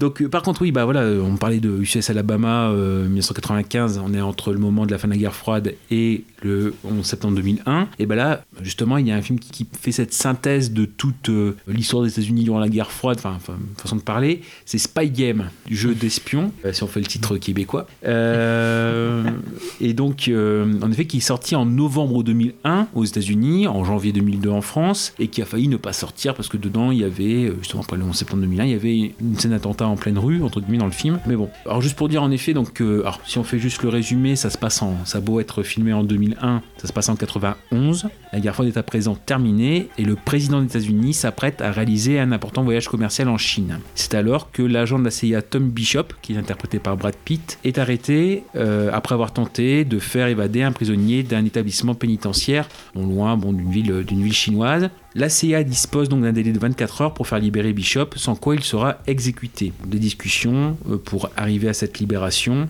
ou pas sont notamment délibérées par Nathan Muir, qui est joué par Robert Redford, qui est son officier supérieur, qui normalement va partir à la retraite et qui est le mentor de euh, Bishop. Ça permet non seulement d'avoir une double euh, temporalité, c'est non seulement raconter l'histoire de la relation entre Redford et Brad Pitt, entre Bishop et Nathan Muir, et de l'autre côté, la tension avec, avec le fait que euh, bah, Nathan Muir il va essayer de tout faire pour sauver son poulain, mais face aux manipulations de tous ceux qui sont autour de la table de discussion. Alors il y a, plusieurs, euh, plusieurs parties. C'est lui Redford par exemple, il dit euh, ce film-là c'est un film d'action d'hommes pensants, c'est-à-dire que les hommes qui vont, voilà, il- l'action va avoir lieu parce qu'il y a une sorte de stratégie. Et en fait autour de la table, moi j'avais vu dans le film euh, la première pensée qui m'était venue, c'était vraiment un jeu d'échecs parce que il place ses pions, ses actions pour avoir des coups d'avance sur ceux qui sont autour de la table. Là, dans ce que j'ai pu voir que dans les notes, c'est un jeu de poker. Bon, c'est on est quasiment dans, dans la même chose. Donc cette tension, elle est là, elle est présente. Et ensuite, quand je dis ça permet de faire une petite synthèse sur 15 ans de, des grands points où les États-Unis étaient dans la guerre froide, c'est vrai que là, par exemple, dans les flashbacks on remonte la connaissance de Redford et Brad Pitt, enfin de leurs personnages, on remonte au Vietnam en 75. Donc où euh, Brad Pitt il est, il est recruté parce qu'il est sniper. Après, on va l'année d'après, donc 76, on va en Allemagne de l'Ouest. Donc pareil, le jeu d'espionnage où euh, Redford lui apprend les bases. Et puis on, on finit au Liban en 1985. En effet, on arrive à, à plusieurs euh, moments de l'histoire. Et puis donc on les voit un petit peu leur, évo- leur, leur relation évoluer. Et d'ailleurs avec un très beau euh, au niveau physique, Brad Pitt évolue pas trop, euh, pas trop de maquillage. Il y a juste dans les années 80 une belle coupe mulet. Si vous voulez voir Wow. Brad Pitt avec une coupe mulet. C'est plutôt, plutôt pas mal. Voilà, c'est c'est quand même un film grandement intelligent. D'ailleurs, je pense que, entre guillemets, Télérama, alors, alors je, me, je ne me base pas sur Télérama pour les critiques, mais euh, c'est euh, un des seuls films où il daigne bien euh, reconnaître le côté sympathique et je crois que c'est le mieux noté de, toute la filmographie de, Tony Scott. Et en plus, c'est un petit peu le duel des beaux gosses, quoi, entre guillemets. C'est-à-dire le beau gosse vieillissant, Redford il va avoir une soixantaine d'années quand le film a été fait. C'est une sorte de passage de relais en fait, entre les beaux gosses. Euh, après ça, ne dévoile pas l'histoire, mais euh, Redford à la fin il s'en va au volant d'une Porsche, euh, cheveux au vent. Enfin bon, voilà, c'est vraiment. Le passage de relais. Bref, aussi dire aussi que c'est à la base, c'est pas forcément Tony Scott qui était prévu. euh, C'était un bon réalisateur euh, néerlandais, mais les producteurs ont voulu un, réalisateur plus connu. Et donc, même si à la base c'est pas un film personnel, il a su se l'approprier. Euh, Par exemple, il y a une scène où euh, Brad Pitt et Redford discutent au sommet d'un hôtel et, on Pitt découvre la désillusion du métier des- d'espionnage, le faux, etc. Et bah, plutôt que de filmer un champ contre champ, il a, d'ailleurs, au départ, Robert Redford était plutôt débutatif. Il a pris un hélicoptère et il a filmé autour, euh, on passait des caméras pour avoir des prises de vue, enfin mélanger, etc. Donc vraiment, il a porté, sa patte. Bah, finalement, il y a des choses dans, dans l'histoire du cinéma. euh, C'est-à-dire que si Brad Pitt, euh, enfin, Brad Pitt voulait vraiment tourner avec Redford, comme on, je vous dis tout à l'heure, il avait failli tourner avec Al Pacino parce que dans SUS Alabama, parce qu'il y avait Al Pacino, bah, il voulait tourner avec Redford et donc il a refusé le rôle de Jason Bourne. Voilà, ça aurait pu être Jason Bourne, Brad Pitt. En effet, les producteurs voient ça aussi comme un prolongement de- des trois jours du Condor euh, avec, euh, avec Redford. Quand je parlais aussi de la coupe euh, Brad Pitt, la coupe mulet de Brad Pitt, ils voulaient faire un coucou à Don Johnson dans Miami Vice. C'est la référence. Comme dans les films de Tony Scott, mais même les films géopolitiques, beaucoup d'erreurs géographiques, beaucoup d'erreurs de continuité, des faux raccords, des anachronismes. Bon, ça, c'est un petit peu monnaie courante. Là aussi, hein, le scénariste qui a pas grand chose en fait à son actif. À part ça, il a des films comme Sniper, qui sont des grosses séries B avec Tom Béranger, beaucoup de séries d'espionnage, L'île aux pirates, qui a fait couler euh, Carol Co, et Prince Vaillant. Euh, Là, par contre, c'est clair que euh, les gens vont pas aimer, c'est- parce que quand on parlait tout à l'heure du fait que Tony Scott venait du clip, là, on voit ça clairement. quoi. C'est un montage très cut et euh, vraiment, si on n'aime pas ça, euh, ça pose un peu problématique. Et justement, dans l'épisode sur euh, le, spécial Florian ici que sur la légende, euh, le site qui a la, la dent assez dure à voir à lire, là, pour eux, c'est ce qu'ils disent. Là, pour nous, on a un clip de 2h07 pour moi, c'est un film qui marche beaucoup et euh, encore une fois, pour moi, c'est aussi un beau, beau départ de, Redford. C'est un film d'action au bureau, au bureau, quoi. En fait, c'est un peu bizarre. C'est-à-dire qu'arriver à faire une tension avec la, je sais pas, de la destruction de, de dossiers, euh, des le fait de de chercher, etc. Tout se passe dans un seul bâtiment pour la, ce qui est la partie recherche et finalement, euh, ça marche, quoi. Et en- encore une fois, je pense que c'est une des grandes forces, hein, si je résume les choses, des grandes forces de Tony Scott de savoir amener de la tension là où quelqu'un de un resteur plus lambda, voilà, il aurait filmé ça platement et euh, on serait pas aussi euh, aussi accroché parce qu'il faut penser aussi que pour beaucoup les films de Tony Scott ils sont quand même assez longs. Ils font euh, ouais, on va dire pour les premiers films ils font 1 heure euh, ouais, 1h45 mais ça peut monter jusqu'à 2h 2h20 et pour autant on s'ennuie pas. Il n'y a pas vraiment de ventre mou, ça, se tient. Pour moi voilà, c'est encore une fois le, le mot quand je pense à lui c'est efficacité et malgré peut-être les, les soubresauts parce que voilà ils ont pour euh, la, la fameuse scène en hélicoptère euh, film d'hélicoptère il a dû lutter pour dire bah oui non mais ça, ça, ça peut marcher ça peut apporter quelque chose d'autre euh, et limite même, je crois qu'il a failli en mettre de sa poche pour qu'elle soit filmée donc voilà Spy Game euh, bon peut-être un film qui est un peu oublié mais euh, dans le genre thriller d'espionnage euh, ça laisse bien regarder Ça marche, merci. Bon, bah, il est temps de passer au top 1. de- de- The best Mais quel film as-tu choisi, Gooby Ben, Je vais vous le dire. Alors, pour euh, Un monde parfait, je disais que Clint Eastwood avait récupéré le, le scénario après Steven Spielberg, qui était à la base prévu pour la réalisation. Et ben, deux ans après Un monde parfait, euh, rebelote. Un film qui devait être réalisé par Steven Spielberg. Finalement, il y a renoncé et c'est Clint Eastwood qui l'a pris ensuite. Un film qui s'appelle Sur la route de Madison. Ah. Donc là aussi, comme Un Monde Parfait, c'est un film très apprécié de Clint Eastwood que j'aurais pu ne pas citer comme pour Gran Torino ou Million Dollar Baby. Mais pour les mêmes raisons que Un Monde Parfait, je j'en parle quand même parce que même s'il est très apprécié par ceux qui l'ont vu, j'estime que ceux qui l'ont vu sont trop peu nombreux. Donc faut- il faut que je le, je le mette un peu en avant. Je ne l'ai pas vu. Oui, je sais. c'est pour ça que je sais- que je te regarde en le disant. je le sais parce qu'on en a parlé en plus il y a quelques, Ouais. quelques semaines. Et voilà, pour vous remettre dans, dans le contexte du scénario. Francesca Johnson semble vivre une vie de famille sans heurts. Un jour de l'été 65, encore un film qui se passe dans les années 60, décidément. Clint, il aime bien cette époque. Un jour de l'été 65, alors que son mari et ses enfants sont partis à une foire dans l'Illinois, le photographe Robert Kincaid lui demande sa route. Elle le guide à travers les ponts couverts du comté de Madison, qu'il est chargé de photographier pour la National Geographic. L'amour, celui qui n'arrive qu'une fois dans une vie, s'abat sur eux et les quatre quatre jours qu'ils passent ensemble les marqueront à jamais, quand bien même Francesca ne peut se résoudre à abandonner sa famille. Ce renoncement brise leur cœur, mais le souvenir de ces quatre jours les aide à continuer à vivre, comme le découvrent les enfants de Francesca après la mort de leur mère. Ça résume un peu tout le film, mais là pour le coup, contrairement à l'échange par exemple, je peux me permettre de résumer l'ensemble du scénario parce que euh, on s'en doute, on sait ce qui va arriver. C'est pas un scénario à twist, j'ai envie de dire. C'est vraiment dans, dans le développement qu'il est intéressant. Faut savoir déjà donc le rôle principal est tenu par Meryl Streep, qui est absolument extraordinaire. Je pense que c'est moi en tout cas, j'estime que c'est une des meilleures prestations d'actrice que j'ai vues dans ma vie. Tout film confondu et tout genre de film confondu en fait. Elle est incroyablement juste dedans, incroyablement vraie et touchante et vraiment j'ai ressenti ce qu'a ressenti cette femme tout au long du film en fait. Faut savoir que c'était pas elle qui était prévue à la base et il y a eu euh, de très nombreuses auditions qui ont été passées et il y a eu de très nombreuses actrices qui, qui étaient prévues avant elle, notamment pour ne citer qu'elle, Jessica Lange ou même Catherine Deneuve, qui est un peu plus étonnant pour un film américain Mais Catherine Deneuve était prévue dans le rôle et finalement c'est ensuite revenu à Meryl Streep, c'est Clint Eastwood lui-même qui l'a choisi et on se dit qu'il a bien fait quand même le bonhomme de, de, choisir celle-ci. Un peu comme ce que je disais avec Breezy tout à l'heure, justement quand je parlais de Breezy, je disais je voulais pas trop m'étaler parce que le- le- les histoires d'amour par Clint, euh, j'allais être amené à en reparler. Ben voilà, c'est par rapport à ce film-là, sur la route de Madison. Donc, euh, comme je l'ai dit tout à l'heure, en fait, Clint Eastwood a réalisé peu de films d'amour, mais quand il le fait, à chaque fois, ça sent la sincérité à fond. Et là, c'est encore le cas, c'est même encore plus le cas, je trouve, avec Sur la route de Madison, qui est une adaptation d'un livre, d'un roman qui a été un grand succès, en tout cas aux États-Unis quand il est sorti au début des années 90. Le titre est pas exactement le même, euh, faut que je le retrouve.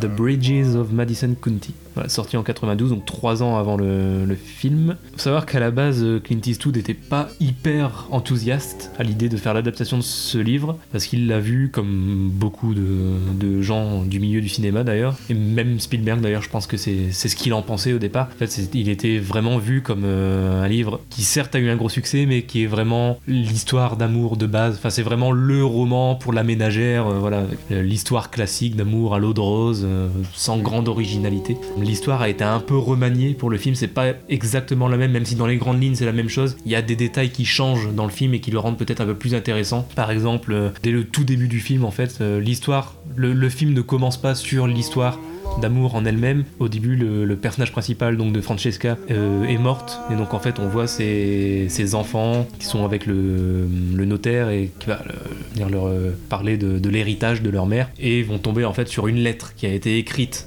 par Francesca de son vivant pour ses enfants pour euh, leur expliquer en fait l'histoire qu'elle a connue avec Robert et le- leur demander de ne pas lui en vouloir pour ce qui s'est passé. Et voilà donc elle leur raconte toute la vérité. Donc ça c'était pas dans le roman à la base. Je- il me semble que le roman c'est vraiment juste l'histoire en elle-même. En fait je trouve ça intéressant de, le, de le replacer cette histoire dans ce contexte là parce que en fait Clint Eastwood pour le peu qu'il ait réalisé des histoires d'amour au cinéma à chaque fois il le fait dans un contexte qui peut paraître gênant. Tout à l'heure pour Breezy c'était une histoire d'amour entre une mineure et un quinquagénaire ce qui peut paraître gênant premier abord. Là c'est une histoire d'amour ben, entre un, photographe et une femme qui est déjà mariée qui, a sa famille qui, a un mari qui a des enfants et qui va tomber amoureuse d'un autre mec. Et ça ça peut être mal vu aussi comme euh, la différence d'âge. Et ça c'est bien montré justement par cette scène d'intro qui a été rajoutée par rapport au roman donc avec la mère qui explique l'histoire à ses enfants et qui tout de suite demande dès le début de la lettre de ne pas en vouloir au photographe. Ça montre bien quand même que Clint a conscience que euh, au premier abord cette histoire peut gêner un ajout que je trouve intéressant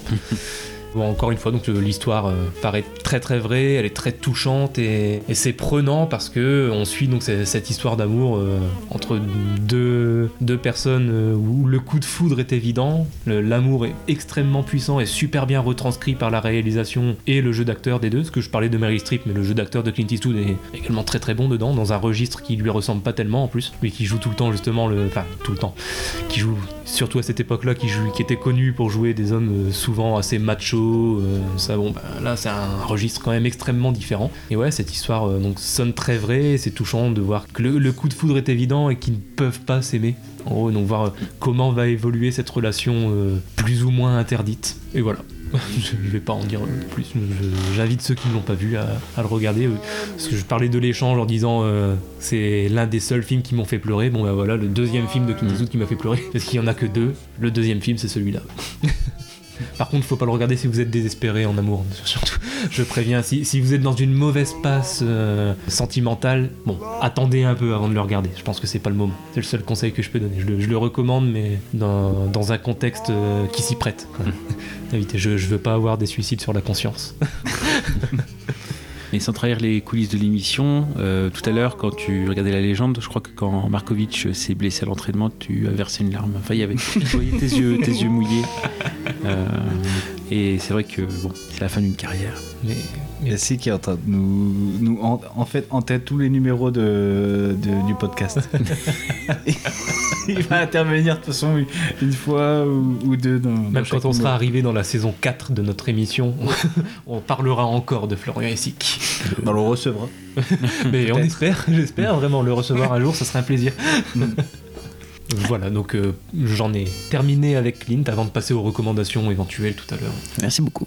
Eh ben, merci beaucoup. À toi d'en terminer avec euh, Christopher. Oui, et ben avant de, bah, de vous parler de mon me- meilleur film de Nolan pour moi, je vais vous dire les films dont je ne vais pas parler. Donc je suis désolé, c'est à contre-coeur, mais euh, je ne vais pas parler du Prestige, même si pour moi c'est une référence. Il n'y a pas mieux euh, comme film sur la magie. Mm. C'est vraiment un tour de force. Je, je vais les faire, je vais les faire.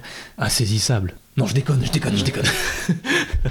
Bah, c'est un bon petit diver- divertissement, hein, Oui, c'est- oui. ça va. Mais, euh, mais vraiment, euh, le Prestige, c'est vraiment un tour de magie. Et Nolan nous fait un tour, un vrai tour, quoi. On est, euh, il nous explique la méthode du magicien en début de film. Et en fait, c'est ce qu'il va exactement faire dans, à travers son long métrage. Et pareil, hein, la, la fin nous laisse encore baba. Euh, non, donc voilà, bah, génial, génial le prestige. Et je ne vais pas parler de Dunkerque. J'en ai parlé vite fait euh, juste avant pour la musique, mais oui, Dunkerque, euh, c'était aussi, euh, voilà, superbe expérience euh, cinématographique. J'ai ressenti autant d'émotions que pour Gravity, je dirais. Ouais, vraiment. Euh, rien que pour le bombardier, les, les bombardiers allemands, les Stuka, qui la plongée des Stuka, le, le, le- le son retranscrit dans, dans le film, c'est c'est incroyable, incroyable. Là, tu te rends compte que le cinéma, ce n'est pas que euh, des images, c'est aussi le son. Et dans Dunkerque, c'est euh, très bien, très bien transcrit. Si on compte bien, ben il reste plus qu'un film et, euh, et pour moi, le meilleur film de Nolan, c'est Inception, sorti en 2010. Donc je vous raconte l'histoire pour ceux qui ne l'ont toujours pas vu. Cobb, qui est le braqueur dans euh, Following, fallait suivre. Euh, donc, euh, eh ben, Dom Cobb est, comme par hasard, un voleur expérimenté. Ah. C'est le meilleur euh, qui soit dans, dans l'art périlleux de l'extraction. Donc sa spécialité consiste à s'approprier les secrets les plus précieux d'un individu, enfoui au plus profond de son subconscient pendant qu'il rêve et que son esprit est particulièrement vulnérable. Très recherché pour ses talents dans l'univers euh, trouble de l'espionnage industriel, Cobb est aussi devenu un fugitif traqué dans le monde entier qui a perdu tout ce qui lui, tout ce qui lui était cher. Mais une ultime mission pourrait lui permettre de retrouver sa vie d'avant, à condition qu'il puisse accomplir l'impossible, l'inception.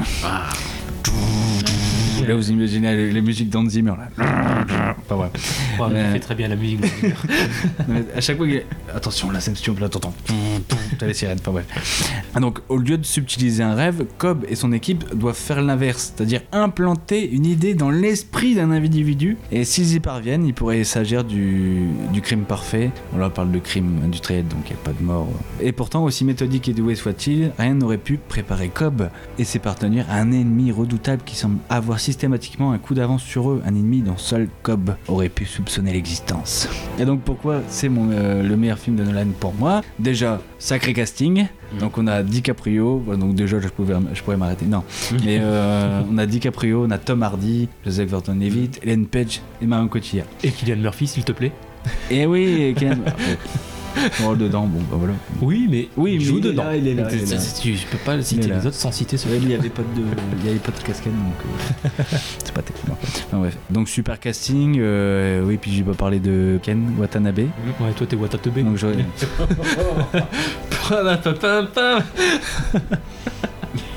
Je finis mon passage et après je t'allume. Euh, donc, oui, et puis il y avait Ken Watanabe aussi, euh, qui est aussi important. Euh, donc c'est un, c'est un film choral et qui marche super bien, qui marche super bien. On a encore une, une histoire super tordue, mais très intéressante, euh, parce que là on est vraiment dans un thriller. Donc on a encore une super, super histoire, bien tordue, un pur produit des frères, un pur produit des frères Nolan, avec toujours une fin qui questionne. Il y a encore quelques mois, Michael Caine qui répond à la, à la théorie est-ce que la toupie tournait ou pas, quoi. euh, Mhm. alors que ça, voilà, le film date date de, euh, voilà, de 2010. Donc pour vous dire que le film a marqué son, a marqué les esprits et, euh, et fait encore euh, questionner les gens. On attendait tour- au, au tournant Nolan parce que voilà, donc il sortait de- du Dark Knight, c'était le succès. Et voilà, il nous sort un film, on se dit ouais c'est la suite de Batman, mais non c'est Inception. Et qu'est-ce que c'est comme film? Per- Personne ne disait mais c'est bizarre. En plus Nolan c'est pas du genre à, à faire des bandes annonces très explicites, c'est très flou. Du coup on y va euh, vraiment dans, dans- on va dans l'inconnu. Et non c'était une claque. Bon par contre j'avoue que euh, au premier vision- visionnage on ne comprend pas tout. Hum. Mais justement plus on le revoit et plus on apprécie le film. C'est pour ça que voilà j'adore le film parce que euh, à chaque fois il y a un détail qui se rajoute, un peu comme ces, ces films précédents. Pour moi Inception c'est là où il maîtrise toutes ces thématiques. Vraiment. D'ailleurs, on... j'ai jamais vu un aussi beau travail de montage. Euh, J'en ai déjà parlé dans... avec Memento, mais là, on passe un cran au-dessus. On est sur un montage alterné, mais sur euh, quatre couches à la fin.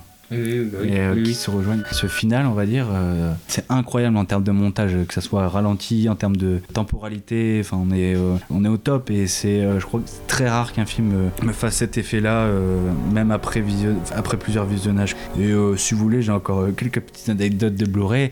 Ça va aller très vite. hein. Inception, par exemple, c'est un projet que Nolan a euh, écrit depuis 10 ans, Mm. en 2000. Il va céder par rapport au film à, euh, à l'œuvre de MC euh, Escher. Par exemple, Gooby, tu vois l'escalier, le complexe de l'escalier dans, euh, dans le film. Tu, tu vois Mais je Mhm. ouais, visualise. C'est une œuvre en fait euh, de MC Escher et du coup il va travailler ça pour euh, Inception. Ça prend des choses hein, quand même. hein. Ouais. Euh, Qu'est-ce qu'on peut dire aussi? Ah oui, mais c'est incroyable parce que c'est aussi pour ça que c'est mon film préféré, c'est en regardant le making of. C'est là où Christopher Nolan euh, ne s'est pas laissé de limite en termes de, de réalisation et de, de cascade brute, c'est-à-dire en vrai. Je parle de, de réel. C'est par exemple, vous voyez le- la scène du train qui passe en pleine en pleine rue. Euh, donc on est vraiment dans la rue avec une vraie pluie. Il n'y a pas de rail, mais c'est juste que le train, c'est des poids lourds camouflés. Donc on a des poids lourds camouflés qui laissent des traces. Enfin, c'est euh, oh, c'est Ouais. tordu. Là-dessus, je pensais à la fameuse scène dans les couloirs, tu sais, avec le couloir qui se retourne et Ouais. tout ça, et c'est pareil, c'est du réel. euh, Enfin, c'est pas, c'est pas des effets spéciaux numériques. je veux dire, Ouais, non, non, c'est du réel. Ouais, j'avais vu quelques images de ça. C'est du réel et c'est la même technique que dans euh, 2001. Absolument, la centrifugeuse. Ouais. Ah oui, oui. Et euh, la boucle est bouclée parce que Christopher Nolan rend hommage euh, Mmh. à, à 2001 puisqu'il euh, voilà, il s'occupe de la remasterisation euh, 4K. Voilà. C'est vrai. Voilà, donc on a aussi le- la scène du restaurant. T'as les verres et puis t'as le- l'eau qui penche. Ouais. Et ben là c'est pareil, c'est euh, un décor sur pilotis euh, qui s'incline à- de 20 à 45 degrés. Donc euh, les gens devaient se tenir de telle manière, de tel angle, faisant croire qu'ils étaient droits alors qu'au final bah, le, le décor penchait quoi. Enfin, c'était vraiment euh, un truc de, de fou. Et puis les avalanches à la fin, dans les scènes de neige, d'ailleurs c'est une inspiration à James Bond. Nolan euh, le dit clairement, mais euh, les avalanches dans le film sont les vraies. D'accord. C'est-à-dire qu'il a vraiment fait péter des, des bombes pour créer des avalanches. Ouais, c'est un fou. Mais voilà, enfin voilà, Nolan c'est mon acteur, réalisateur préféré. Et je- voilà, il annonce, euh, je sais pas comment on dit ça, Tenet, euh, Tenet, je pense. Tenet, Je pense, ouais. Tenet, et c'est voilà, encore un mystère. On voit des bandes annonces, mais on ne comprend pas trop. Je sais qu'à chaque fois, je vais me prendre une claque. Enfin, Nolan, je t'aime. Voilà. bisous, bisous. Et il s'est inspiré de Vendredi, tout est permis pour le décor euh, penché ou- Hein Ou c'est l'inverse?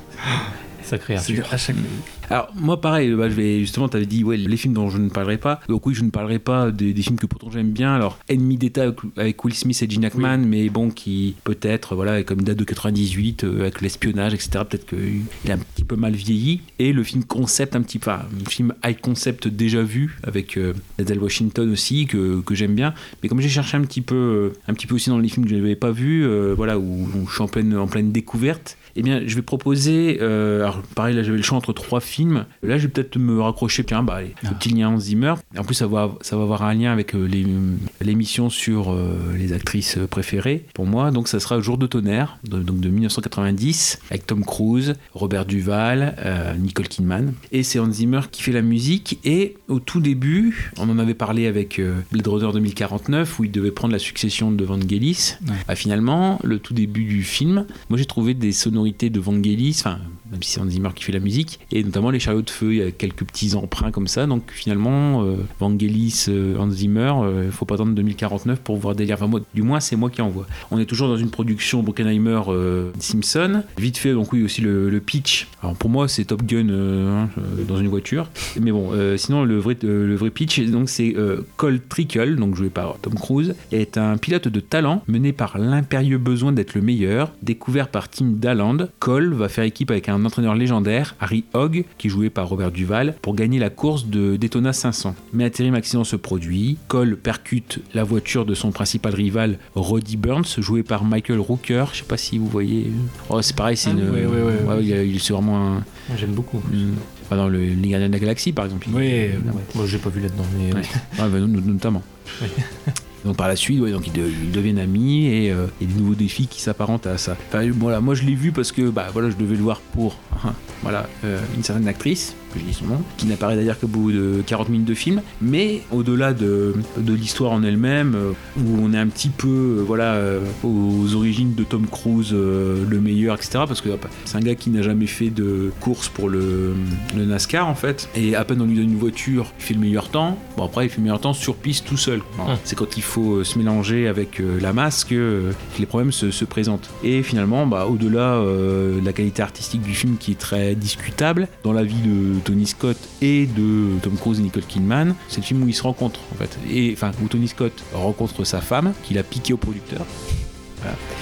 Et euh, où euh, Tom Cruise Nicole Kidman se rencontrent. Alors bien sûr, il, ça aurait pu être complètement différent, parce qu'en effet, il y avait plusieurs euh, actrices prévues, Robin Wright, enfin des grands noms de l'époque, hein, Kim Basinger, Sandra Bullock, Judy Foster, Madonna, bon, on, on- on peut voir ce que ça donne, et même Sharon Stone à chaque fois. Bon. Et en fait, c'est un film qui a été commencé sans script. Il a été vraiment quasiment écrit au jour le jour, et c'est quasiment le film, quand je vous dis, il y a des, vraiment des, catastrophes ou des... Les coulisses, c'est vraiment affreux. C'est le film où il y a eu le plus d'heures supplémentaires payées. Parce que le matin, Tony Scott et les producteurs, ils s'embrouillaient, et ils s'embrouillaient parfois 20 heures par jour. Ce qui fait qu'il, euh, entre guillemets, c'est ce, qui, ce que certains techniciens ont dit. À la fin, on a, avec les heures supplémentaires, on a pu se payer 4 mois de vacances. Si, on avait voulu, euh, on aurait pu se payer 4 mois de vacances. Ce qui fait que euh, des fois, il y avait même des, répliques euh, improvisées, mais même improvisées dans la voiture. C'est-à-dire, Tom Cruise, il est en train de conduire, il avait des sortes de post-it sur le tableau de bord, etc., pour dire ses, répliques. Et il y a même eu un petit accident parce qu'il est en train de lire, et puis c'est forcément à 300 km/h, voilà.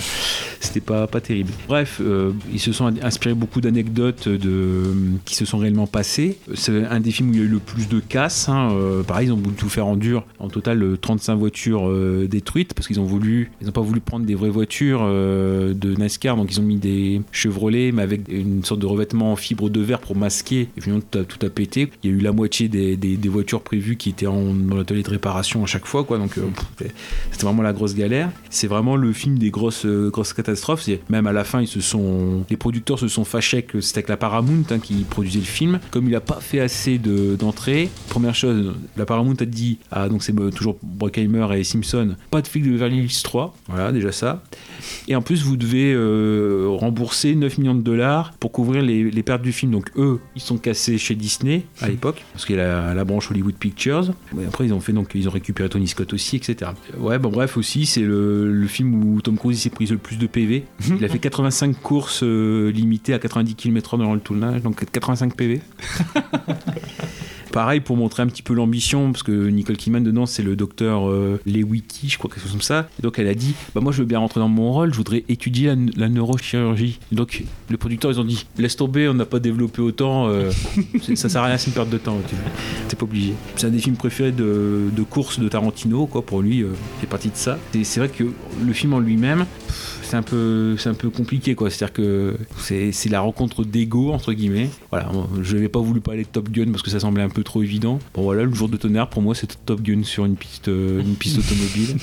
non, puis bon, après c'est après c'est vraiment, c'est, c'est vraiment le truc années 90 parce que les, les retards accumulés, euh, bah, comme on a dit avec les engueulades répétées, ce qui fait que la, la sortie du film a été décalée, ça coûte de l'argent et en plus il y a eu des gros, des grosses rumeurs par rapport au producteur qui a dit on va prendre un budget. Dans le budget, on prend 400 000 dollars et on va, se faire à l'hôtel, on va se faire une salle de gym privée, des soirées privées. Allez, hop, euh, les belles femmes sur, la plage, on, les amène, on leur achète des belles robes. Elles deviennent assistantes, euh, donc emploi fictif. Par jet privé, euh, faire ramener des. euh, louer les services des prostituées, ramener par avion. Voilà. Donc bon, bref, c'est un peu tous les excès, quoi, années 90. euh, ouais, c'est un peu, peu, un peu spécial, quoi. Pour moi, il y, a le, côté vraiment délirant de ce côté-là. C'est vraiment une curiosité, quoi, en fait. C'est plus, c'est plus ça. J'avais trois choix pour la fin. Moi, je vais profiter des recos pour en, faire une après. Celui-là, comme euh, c'est vraiment pour dire de faire la transition avec euh, l'épisode qu'on fera sur les actrices euh, préférées. Bon, je pouvais pas euh, au moins ignorer euh, celui-ci, euh, au moins le visionner. Donc par curiosité, voilà, le jour de tonnerre euh, de 90. Bon, c'est vraiment très daté, mais euh, bon, il y a aussi ouais, une- un début avec Tom Cruise. Je, je sais pas encore s'il avait ses dents actuelles. voilà, voilà. Ah, mais c'est le début, ouais, c'est le début vraiment de Tom Cruise, euh, Tom, Tom Cruise verse euh, avec euh, le côté mégalomaniaque, même si son personnage a des défauts. Ah, c'est pas, il est pas, pas tout lisse. Voilà. Ah oui, juste vite fait, bah oui, j'avais dit de faire un top euh, de ce que j'avais proposé. Oui, en, réévaluant, si on enlève le côté un petit peu sentimental, j'aurais dit vraiment Le Dernier Samaritain, USS Alabama, Le Flic de Spy Game, donc il est très bien, et euh, Jour de tonnerre, bien sûr, pour, euh, pour finir. Voilà, moi c'est fait. Eh ben, très bien. Merci Gravelax. On passe aux recommandations. Ouais, euh, bon, vu que là on est quand même en train de s'éterniser, que l'émission va encore durer euh, des heures et des heures, on va, faire, 2h16, on va faire une seule recommandation. C'est très difficile d'en faire une seule parce que le- la filmographie de Clint Eastwood est quand même très très riche, donc euh, je vais y aller, je vais y aller à l'affect. En fait, là, les arguments que je vais utiliser sont très très peu valables cinématographiquement, mais c'est pas grave. Je vais tout simplement parler de son dernier film en date, en tout cas au moment où on enregistre, parce que euh, on enregistre donc en début décembre 2019. Il y a le cas Richard Jewell qui va sortir aux États-Unis et dans deux mois en France, donc celui-là je peux pas encore en parler. Donc le dernier film en date au moment de l'enregistrement, La Mule. Celui-là pour, pour le présenter très rapidement, c'est Clint Eastwood donc, qui réalise et qui joue dedans le rôle principal, alors qu'il n'avait pas joué dans un film depuis le début des années 2010 dans le film Une Nouvelle Chance. Il revient devant la caméra, il joue le rôle d'un mec de 90 ans, donc il se vieillit un peu, c'est-à-dire qu'il est déjà vieux, mais il se donne quelques années de plus encore. Donc crois qu'il avait 87 ou 88 ans au moment du tournage. Bon, bah là, il se donne 90 ans dans le film. Donc, un ancien vétéran de la guerre de Corée qui est devenu euh, horticulteur pour, pour passer le temps et qui va se retrouver, comme il a des difficultés financières parce que son petit commerce ne fonctionne plus très bien, tout ça, il va se retrouver donc à accepter un, un petit job facile qui est celui de chauffeur, tout simplement, où on- en fait on lui, ch- on lui donne juste des sacs qu'on met dans son coffre, on lui demande de pas poser de questions et donc de, de transférer des sacs de l'autre côté de la frontière, donc euh, au Mexique. Lui va se retrouver en fait embarqué, bien sûr, dans une histoire de drogue. Il va se rendre compte rapidement qu'en fait ce qu'il transporte c'est de la drogue et il va se retrouver donc euh, mêlé à ces affaires de cartel mexicain et tout ça, malgré lui. Encore une fois une histoire vraie, même si on en parle moins pour celui-là. La plupart du temps on insiste sur le fait que ces films sont des histoires vraies, surtout de ces films des années 2010, euh, Mm. soit American Sniper, euh, enfin, tous ces films sur l'héroïsme, Sully, etc. On- là on insiste un peu moins sur le côté histoire vraie, celle-là, mais faut savoir que c'en est là encore une. Là je disais mes arguments sont très peu valables cinématographiquement, c'est vraiment à l'affect parce que ça m'a surtout fait plaisir de, revoir Clint devant la caméra parce qu'effectivement on l'avait pas vu depuis longtemps et, et ben pour un mec de presque 90 ans quand même euh, réussir à réaliser et jouer devant le film ça demande quand même beaucoup d'énergie et, il le fait encore très bien parce qu'en plus de très bien réaliser le film il joue encore très bien aussi devant il est attachant ce, petit papy à qui il arrive des misères et qui se retrouve dans, dans un pétrin dont il n'arrive plus à se défaire. C'est sûr qu'objectivement c'est pas le meilleur film qu'il ait réalisé mais, mais c'est un, bon produit quand même un bon produit de sa filmographie qui s'inscrit assez bien dans, dans ce qu'il a fait dernièrement enfin, dernièrement peut-être pas mais en tout cas sur l'ensemble de sa filmographie je pense que c'est un, bon condensé de, la plupart de ses réalisations.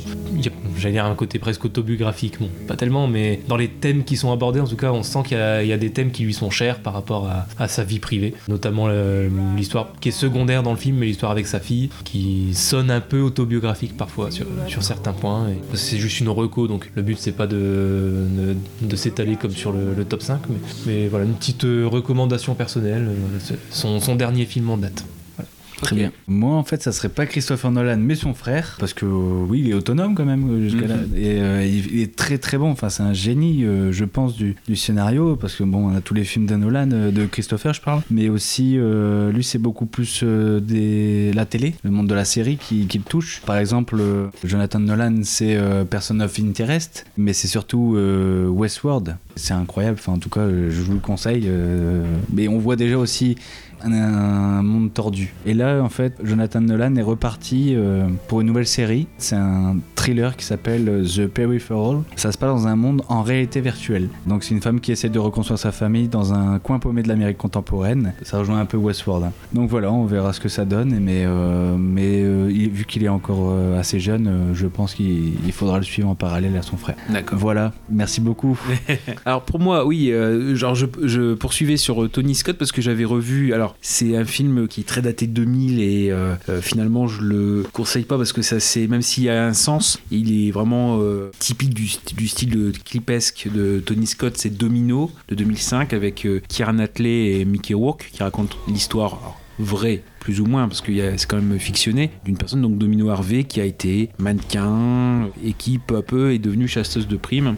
Le film là il y a des parties vraiment très clipesques un gros jeu de travail sur la pellicule alors ça peut être intéressant pour ça. Tony Scott justifie cet usage euh, des côtés un peu un peu hallucinés un peu flou par le fait que euh, les chasseurs de primes pour euh, se donner la motivation utilisaient beaucoup de stupéfiants de drogue etc d'ailleurs la vraie Domino elle est morte juste après le tournage d'une overdose. Donc ce qui fait que visuellement c'était pas terrible. Par contre à sauver et ce qui était marrant pour moi dans ce film là c'était euh, à un moment donné où elle est engagée pour une télé-réalité The Bounty Squad qui la suit avec son équipe et les deux qui sont chargés euh, d'animer, c'est les deux anciens de Beverly Hills. Yann Zerig, qu'on connaît maintenant pour euh, Sharknado, Steve Sanders dans Beverly Hills, et euh, Brian Austin Green, c'est David Silver dans Beverly Hills. Les scènes avec, eux, ils sont complètement teubés, quoi. Enfin, ils passent vraiment pour des crétins.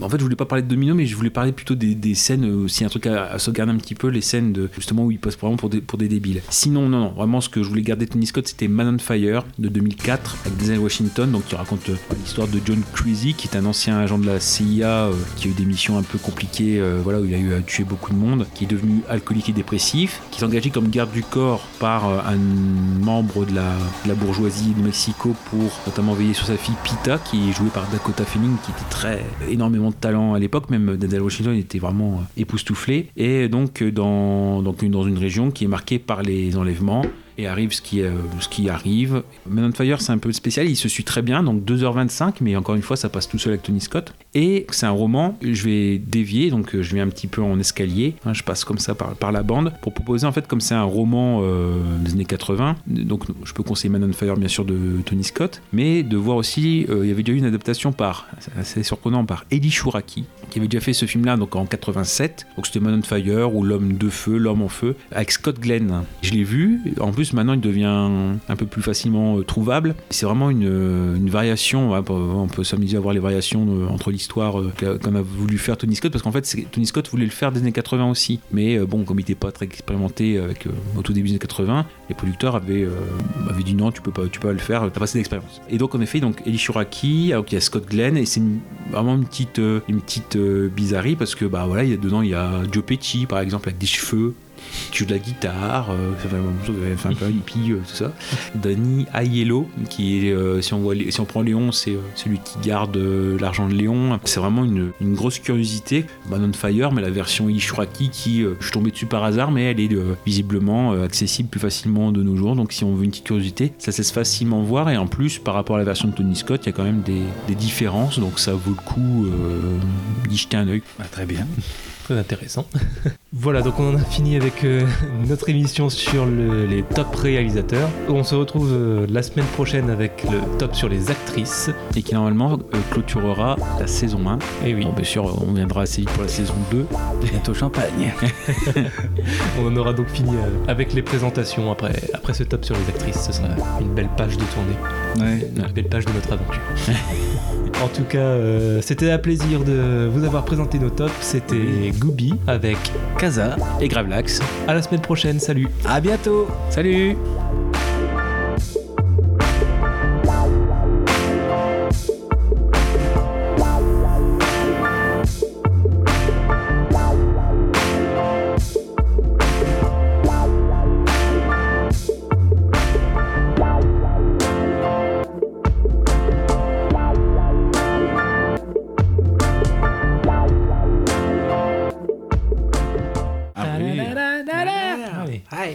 Voilà, tout ce côté euh, père de substitution, euh, parce que le, le petit Philippe euh, n'a- plus de père, et donc va voir une figure parte- pat- part- avoir une figure paternelle dans, dans ce criminel, et voilà.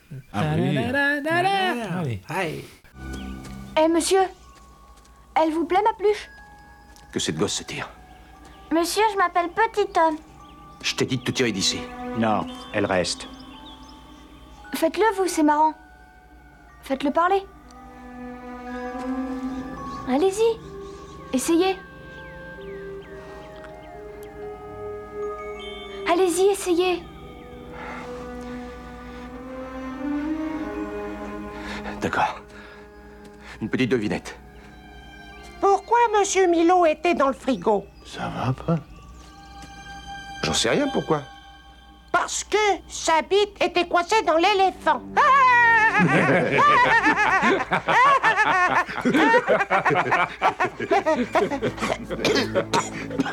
Tu te marres Ouais Petit homme se marre parce que c'est sûrement le premier minou poilu que vous voyez. Surtout ce gros merdeux à lunettes. Où tu l'as acheté ton costard Chez Gangster Minus